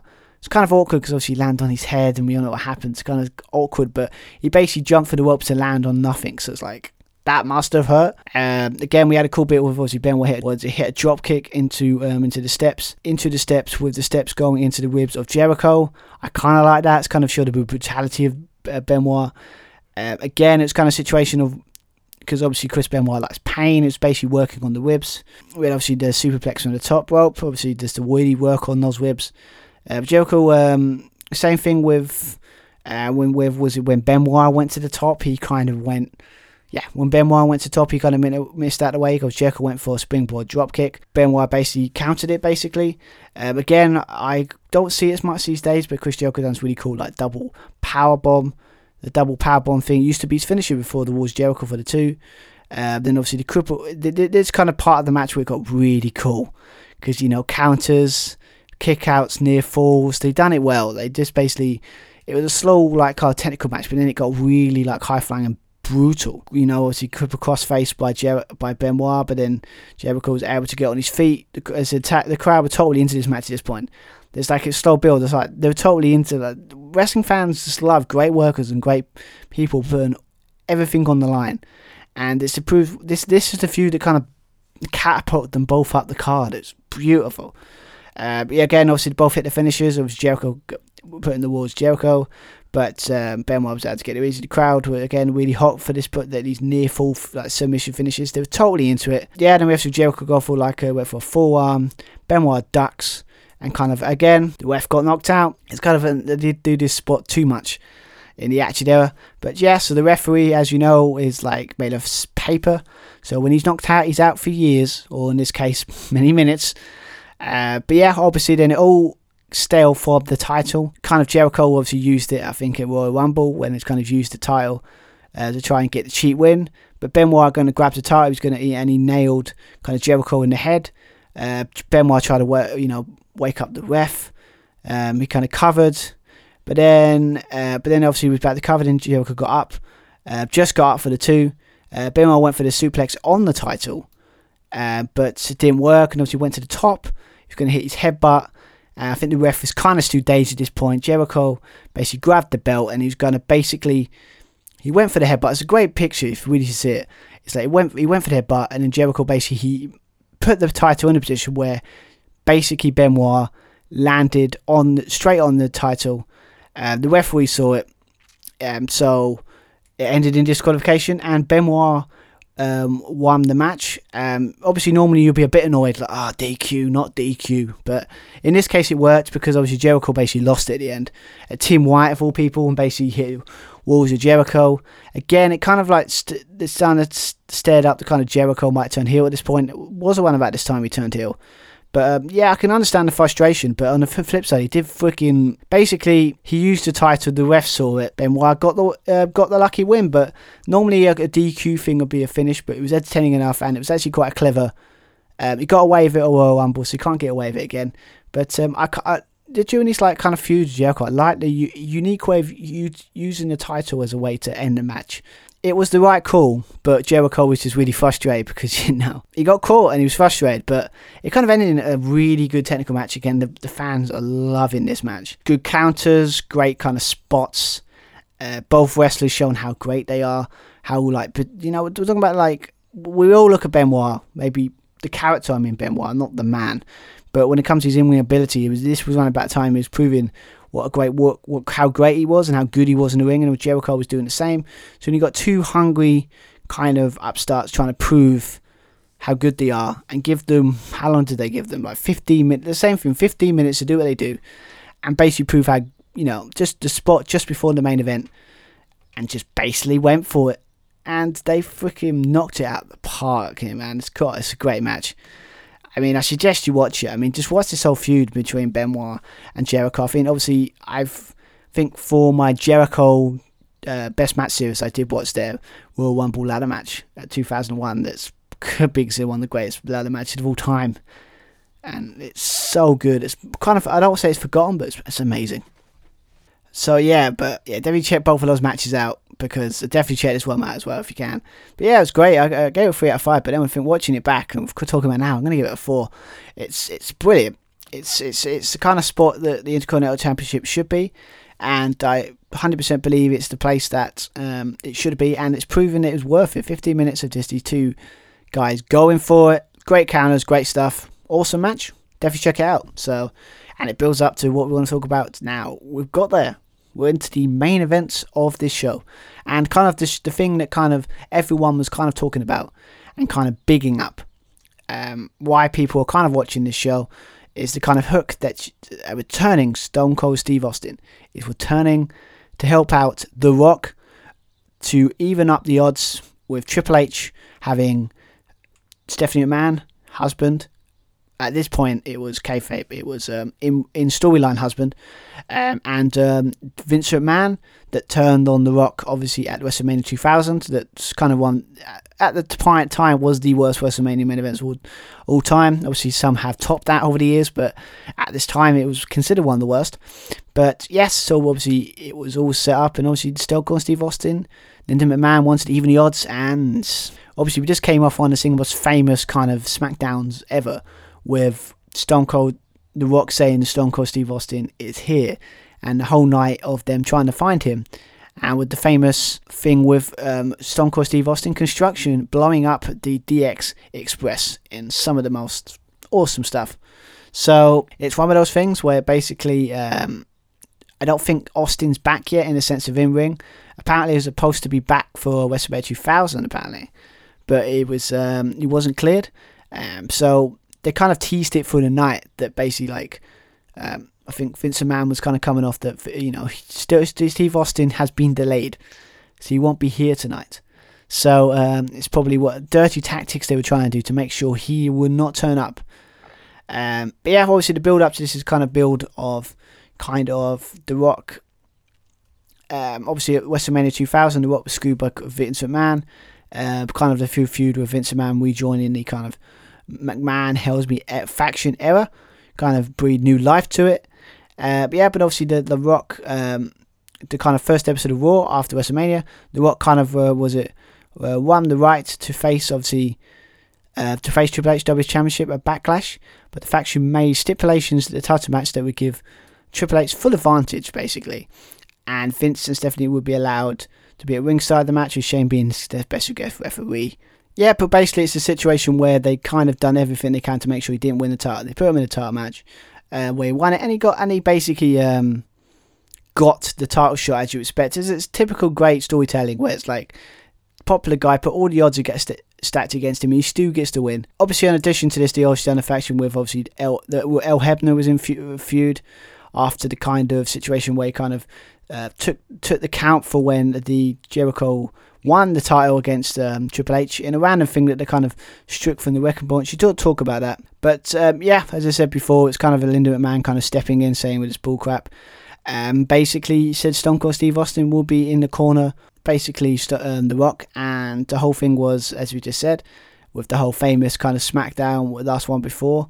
Um, basically came back for six first appearance in six months and basically put a crane on DX Express and he exploded in one of the most iconic things you'll ever see. It's awesome. So yeah, it was basically one of those things where it's just the build up was it's one of the stories that just such a good build up. I can't remember last time I watched the wrestling feud to have this kind of great build up. Um, you could say maybe AEW this year, maybe WWE, NXT maybe, but nothing beats up to the kind of you know Triple H was on fire as the heel in in 2000 and kind of The Rock. They were lucky with Stone Cold Steve Austin out that kind of they had The Rock. They had The Rock and he was awesome as well. He was on fire as well. I didn't see a, watching up to this match. The Rock hasn't had a bad promo. He's been on fire at this point. He's just it's either like Triple H is like this his year as a heel, but The Rock basically took full advantage of being the guy. But um, yeah, and basically like the pretty much like first half of this match was kind of a situation where like Austin still didn't turn up, no one knew who he was. So most of the match they were kind of talking about that. And basically, it's basically at the moment it's going to be a three four on one with a crooked ref, two people on the side, uh, two people on the outside, and basically Triple H could do whatever he wants. But um, yeah, it was basically a situation where The Rock was basically getting his ass handed to him. Basically, Triple H was in complete control. Um, getting near, was it trying to get uh, end it quickly with near falls, but The Rock kept kicking out. Um, even though was it Shane was doing faster counts as you expect from a quickie ref, they were basically doing everything to get the win and get the fast cut as quickly as possible. You had like a double clothesline kind of spot where both guys were on the match. Shane wasn't looking, and basically, the old kind of the ref was mysteriously taking too long, like distracted.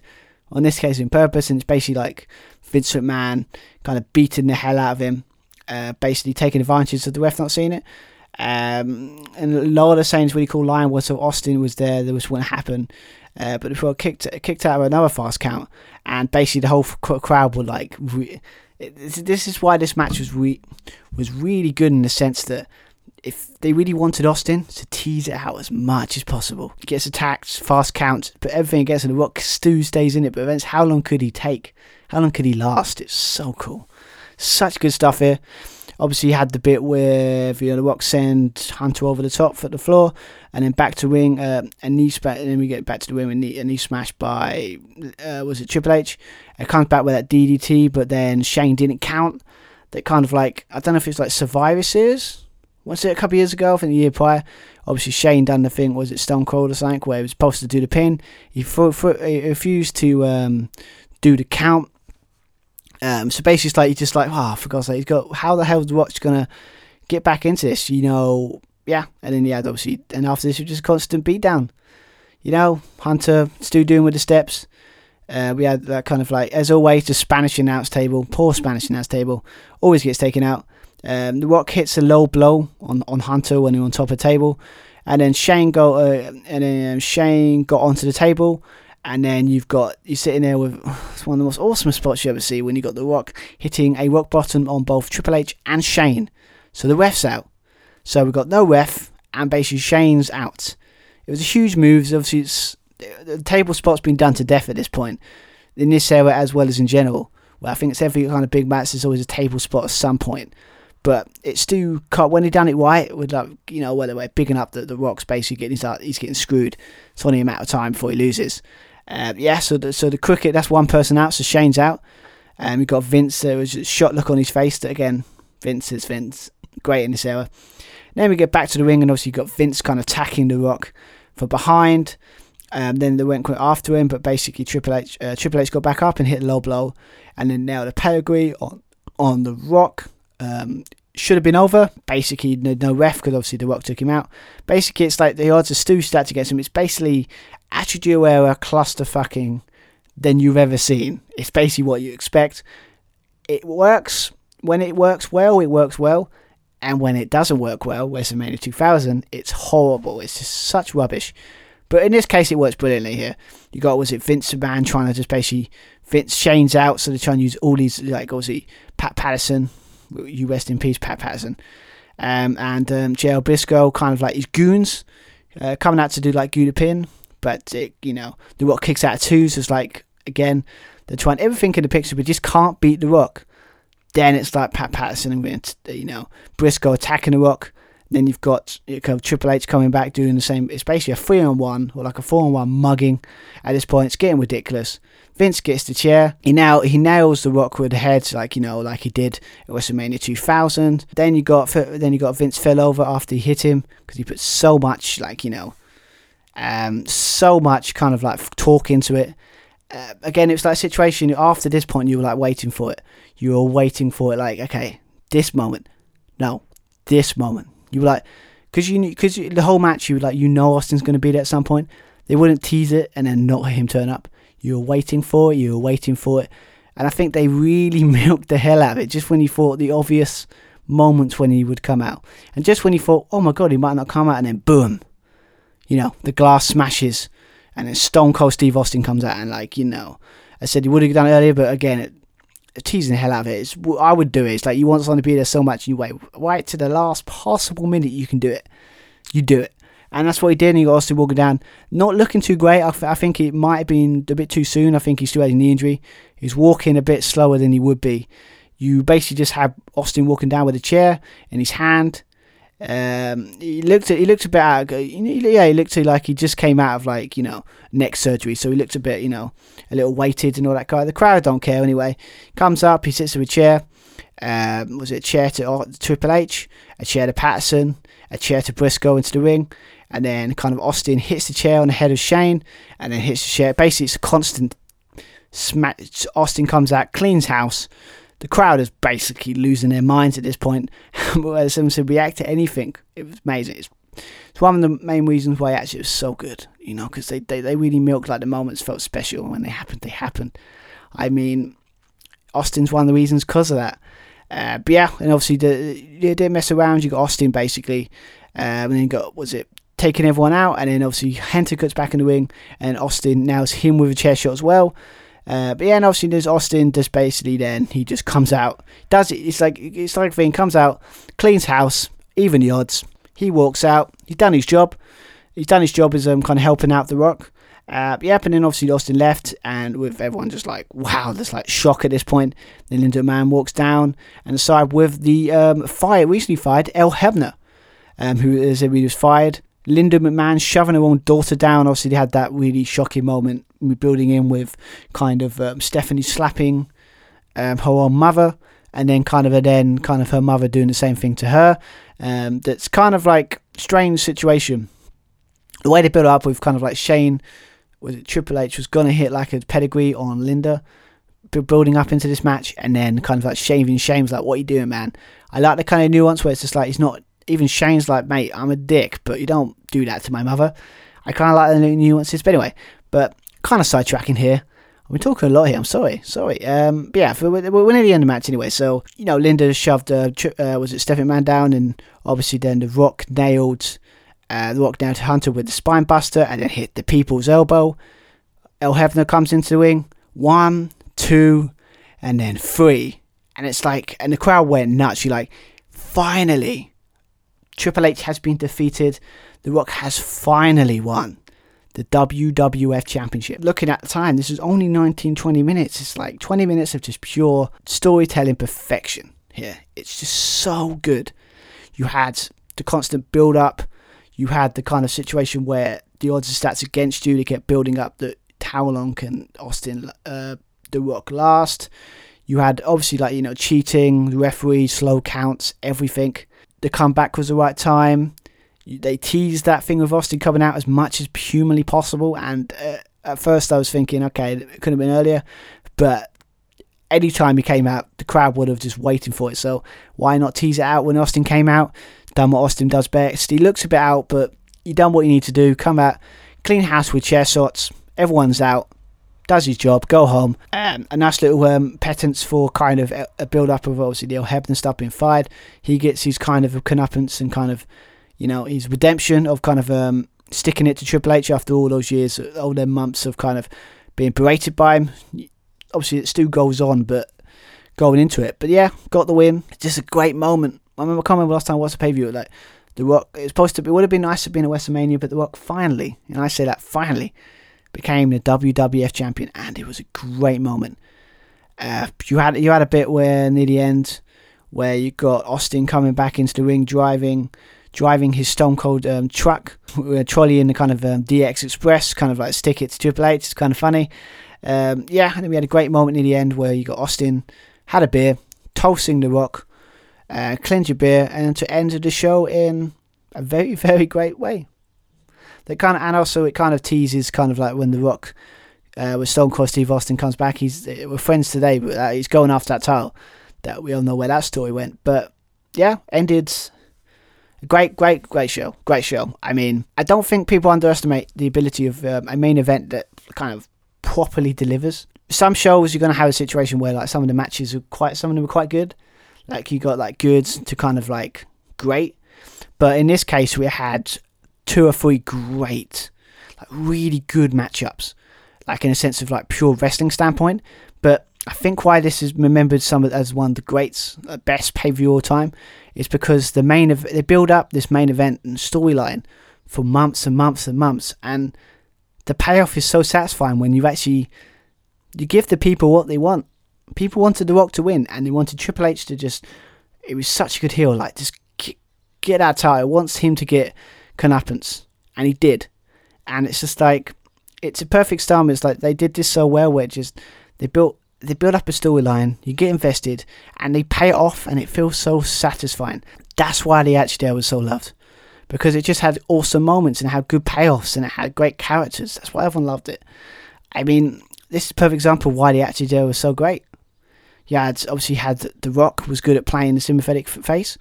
You had the kind of tri- uh, Triple H was a great heel. Vince McMahon was being was so good at being hated.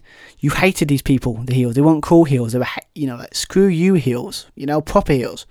And then when the good guy wins, it's just a great feeling. It's a great feeling. It's like you can watch it back and it's just it's so satisfying to. You don't get it as much as you used to. Where it's just you, you build up all this stuff and you you build it up and you build it up and then the good guy wins in the end. No sw- no swerves no bullshit. To Get the people what they want. They wanted the Rock to win the WWE Championship. They built up him getting screwed over and over and over again. And he finally goes against the odds and he finally wins.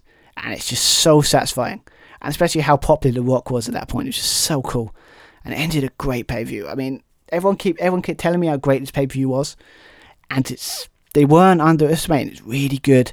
I mean, you've got was kind of kind of like good matches in the sense of the tag team title match. It was was quite decent. You had the kind of um, kind of uh, T&A kind of the you know the Dudley Boyz kind of maybe not the match, but they kind of got the satisfying thing with Trish going for the table. Yes, obviously, and then you had that great match, otherwise appreciated match with Dean Malenko and Scott 2 for like you know for the light heavyweight championship, probably one of the better matches they ever did. That was great. Um, even even the matches that like the APA kind of thing was a bit and uh, Big Boss Man and Bill, Bull Buchanan was kind of a bit of a dud for me. But the hardcore match still had some cool spots that were kind of enough to get you in stayed. Big Show was kind of was one of my cup of tea, but it was kind of funny. Uh, yeah, obviously Eddie Guerrero, SOE, Sophisto were given a bit more time, but and obviously, but again, it, the, near the end it got really good, so that was pretty solid match. But if I'm going to sit there, the two, three of the best matches on this card are Dean Malenko and Scotty Hotty, Chris Benoit and Chris Jericho for the Intercontinental title, and the main event and we're not talking about good. It was really good, great. And and when you got a main event that delivers in the way that this main event did with The Rock and Triple H, it bumps up any score. Um, I've given this, I've given most of the shows over eights. I think eights or nines. I gave the show an eight out of ten. I'm tempted to give it nine because I'm tempted to bump it up because it's so satisfying so satisfying. I think one two of the matches were a bit like dud, but if you go by like that, but it's like two bad matches and the rest of them are pretty damn good. I haven't seen a pay per view this good in a long time. So like solid back to front. Probably maybe AEW, but that's kind of I don't really want to get into that. But yeah, it's like I've seen a couple like the Royal Rumble was good. Um, no Way Out was pretty similar in the sense of quality wise, consistent quality. Um, WrestleMania kind of less we talk about that the better. But yeah, this is awesome, awesome. Definitely check out Backlash. I'm so glad that I can't believe this is the first time I've actually watched it. Um, shame on me, but this is what this whole podcast is all about.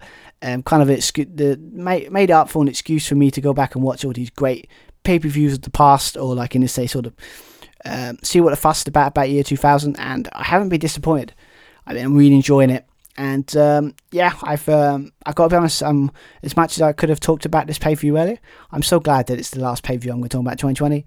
End on a high. It's been a rubbish year. So if I'm going to give I was going to give it an eight, but now I'm going to bump it up to a nine because that main event was so good, so satisfying. So I'm going to give it a nine out of ten. I mean, you could say ten out of ten, but I'll give nine out of ten just you know be safe. So yeah, so that's the end of my view of WWF Backlash 2000. Uh, yeah, hope you enjoyed. I always enjoy looking at these pay views. Um, sorry, I've been a bit, you know, haven't done as many. My plan was to get all these done by the end of the year, but you know, as as you can probably guess, with the pandemic, plans have gone out the window this year. So, yeah, hope you've enjoyed listening to this. Hopefully, it'd be a nice little meet uh, respite for you. You know, going into my new year, something to listen to going in to the start of 2021. Um, yeah, when it comes to this, I will be back hopefully soon. Uh, I'm not going to put a timetable on it because it's kind of hard to do in this in the pandemic era. But um, yeah, I'll try to make this kind of like we're definitely back in January, definitely by far. I'll put like I'll come back and I'll try and see if I can hit the ball rolling in 2021. Um, I think uh, the next pay per view I'm going to look at is probably Insurrection 2000. Um, it's one one of two kind of one's UK based kind of pay per views that again I really miss. So it'd be interesting to actually talk about. You know, we, we can sit there and talk about you know the match, the, the pay per view, and us talk about um, how they kind of done um, UK events back in the day. So it'd be t- interesting to talk about that. So yeah, hope you've enjoyed. Um, yeah, if you want to follow me on Twitter, you can go on Stuart Irvine ninety one. Um, also, if you want to follow kind of like this Josh Stewart podcast and other stuff I do with Josh uh, Plummer, go on uh, Josh and Stu Pod on our Twitter. Definitely check out. Um, we're doing a lot of like other like programs on that, so definitely check that out. Um, yeah, I've got a lot of one or two really big plans coming into when it comes to 2021 for this podcast, for other projects and wrestling po- uh, projects I want to do. So it's going to be, um, as always, i have got always got ideas. I don't think I'll ever run out of ideas. But um, yeah, so yeah, we'll be back. We'll you at some point for Insurrection. Should be fun. Um, I I'll be back personally when it comes to podcasting with um, if you just do wrestling podcasts, we're doing our kind of JSP kind of end of the year awards kind of situation. Look at all the great matches, great wrestlers, best moments. It's going to be fun. So check that next couple of days. Uh, that'll be out before the end of 2020. Um, anyway, but enough of me rambling on. I think you've listened to me for nearly two hours now. Obviously, I might put that down, but yes, hope you've enjoyed. I've enjoyed talking about the pay view. Definitely check out Backlash. It's so cool so awesome. If you want to know what defines why everyone loves Reactor, watch this pay view and you will not be disappointed, especially the main event. So check that out. I'll be back soon. Hope you enjoyed. Have an awesome what's left of 2020, and I'll hopefully see you in 20, see you on the other side of 2021. So until then, have an awesome day, and see you guys later. See everyone. Bye bye.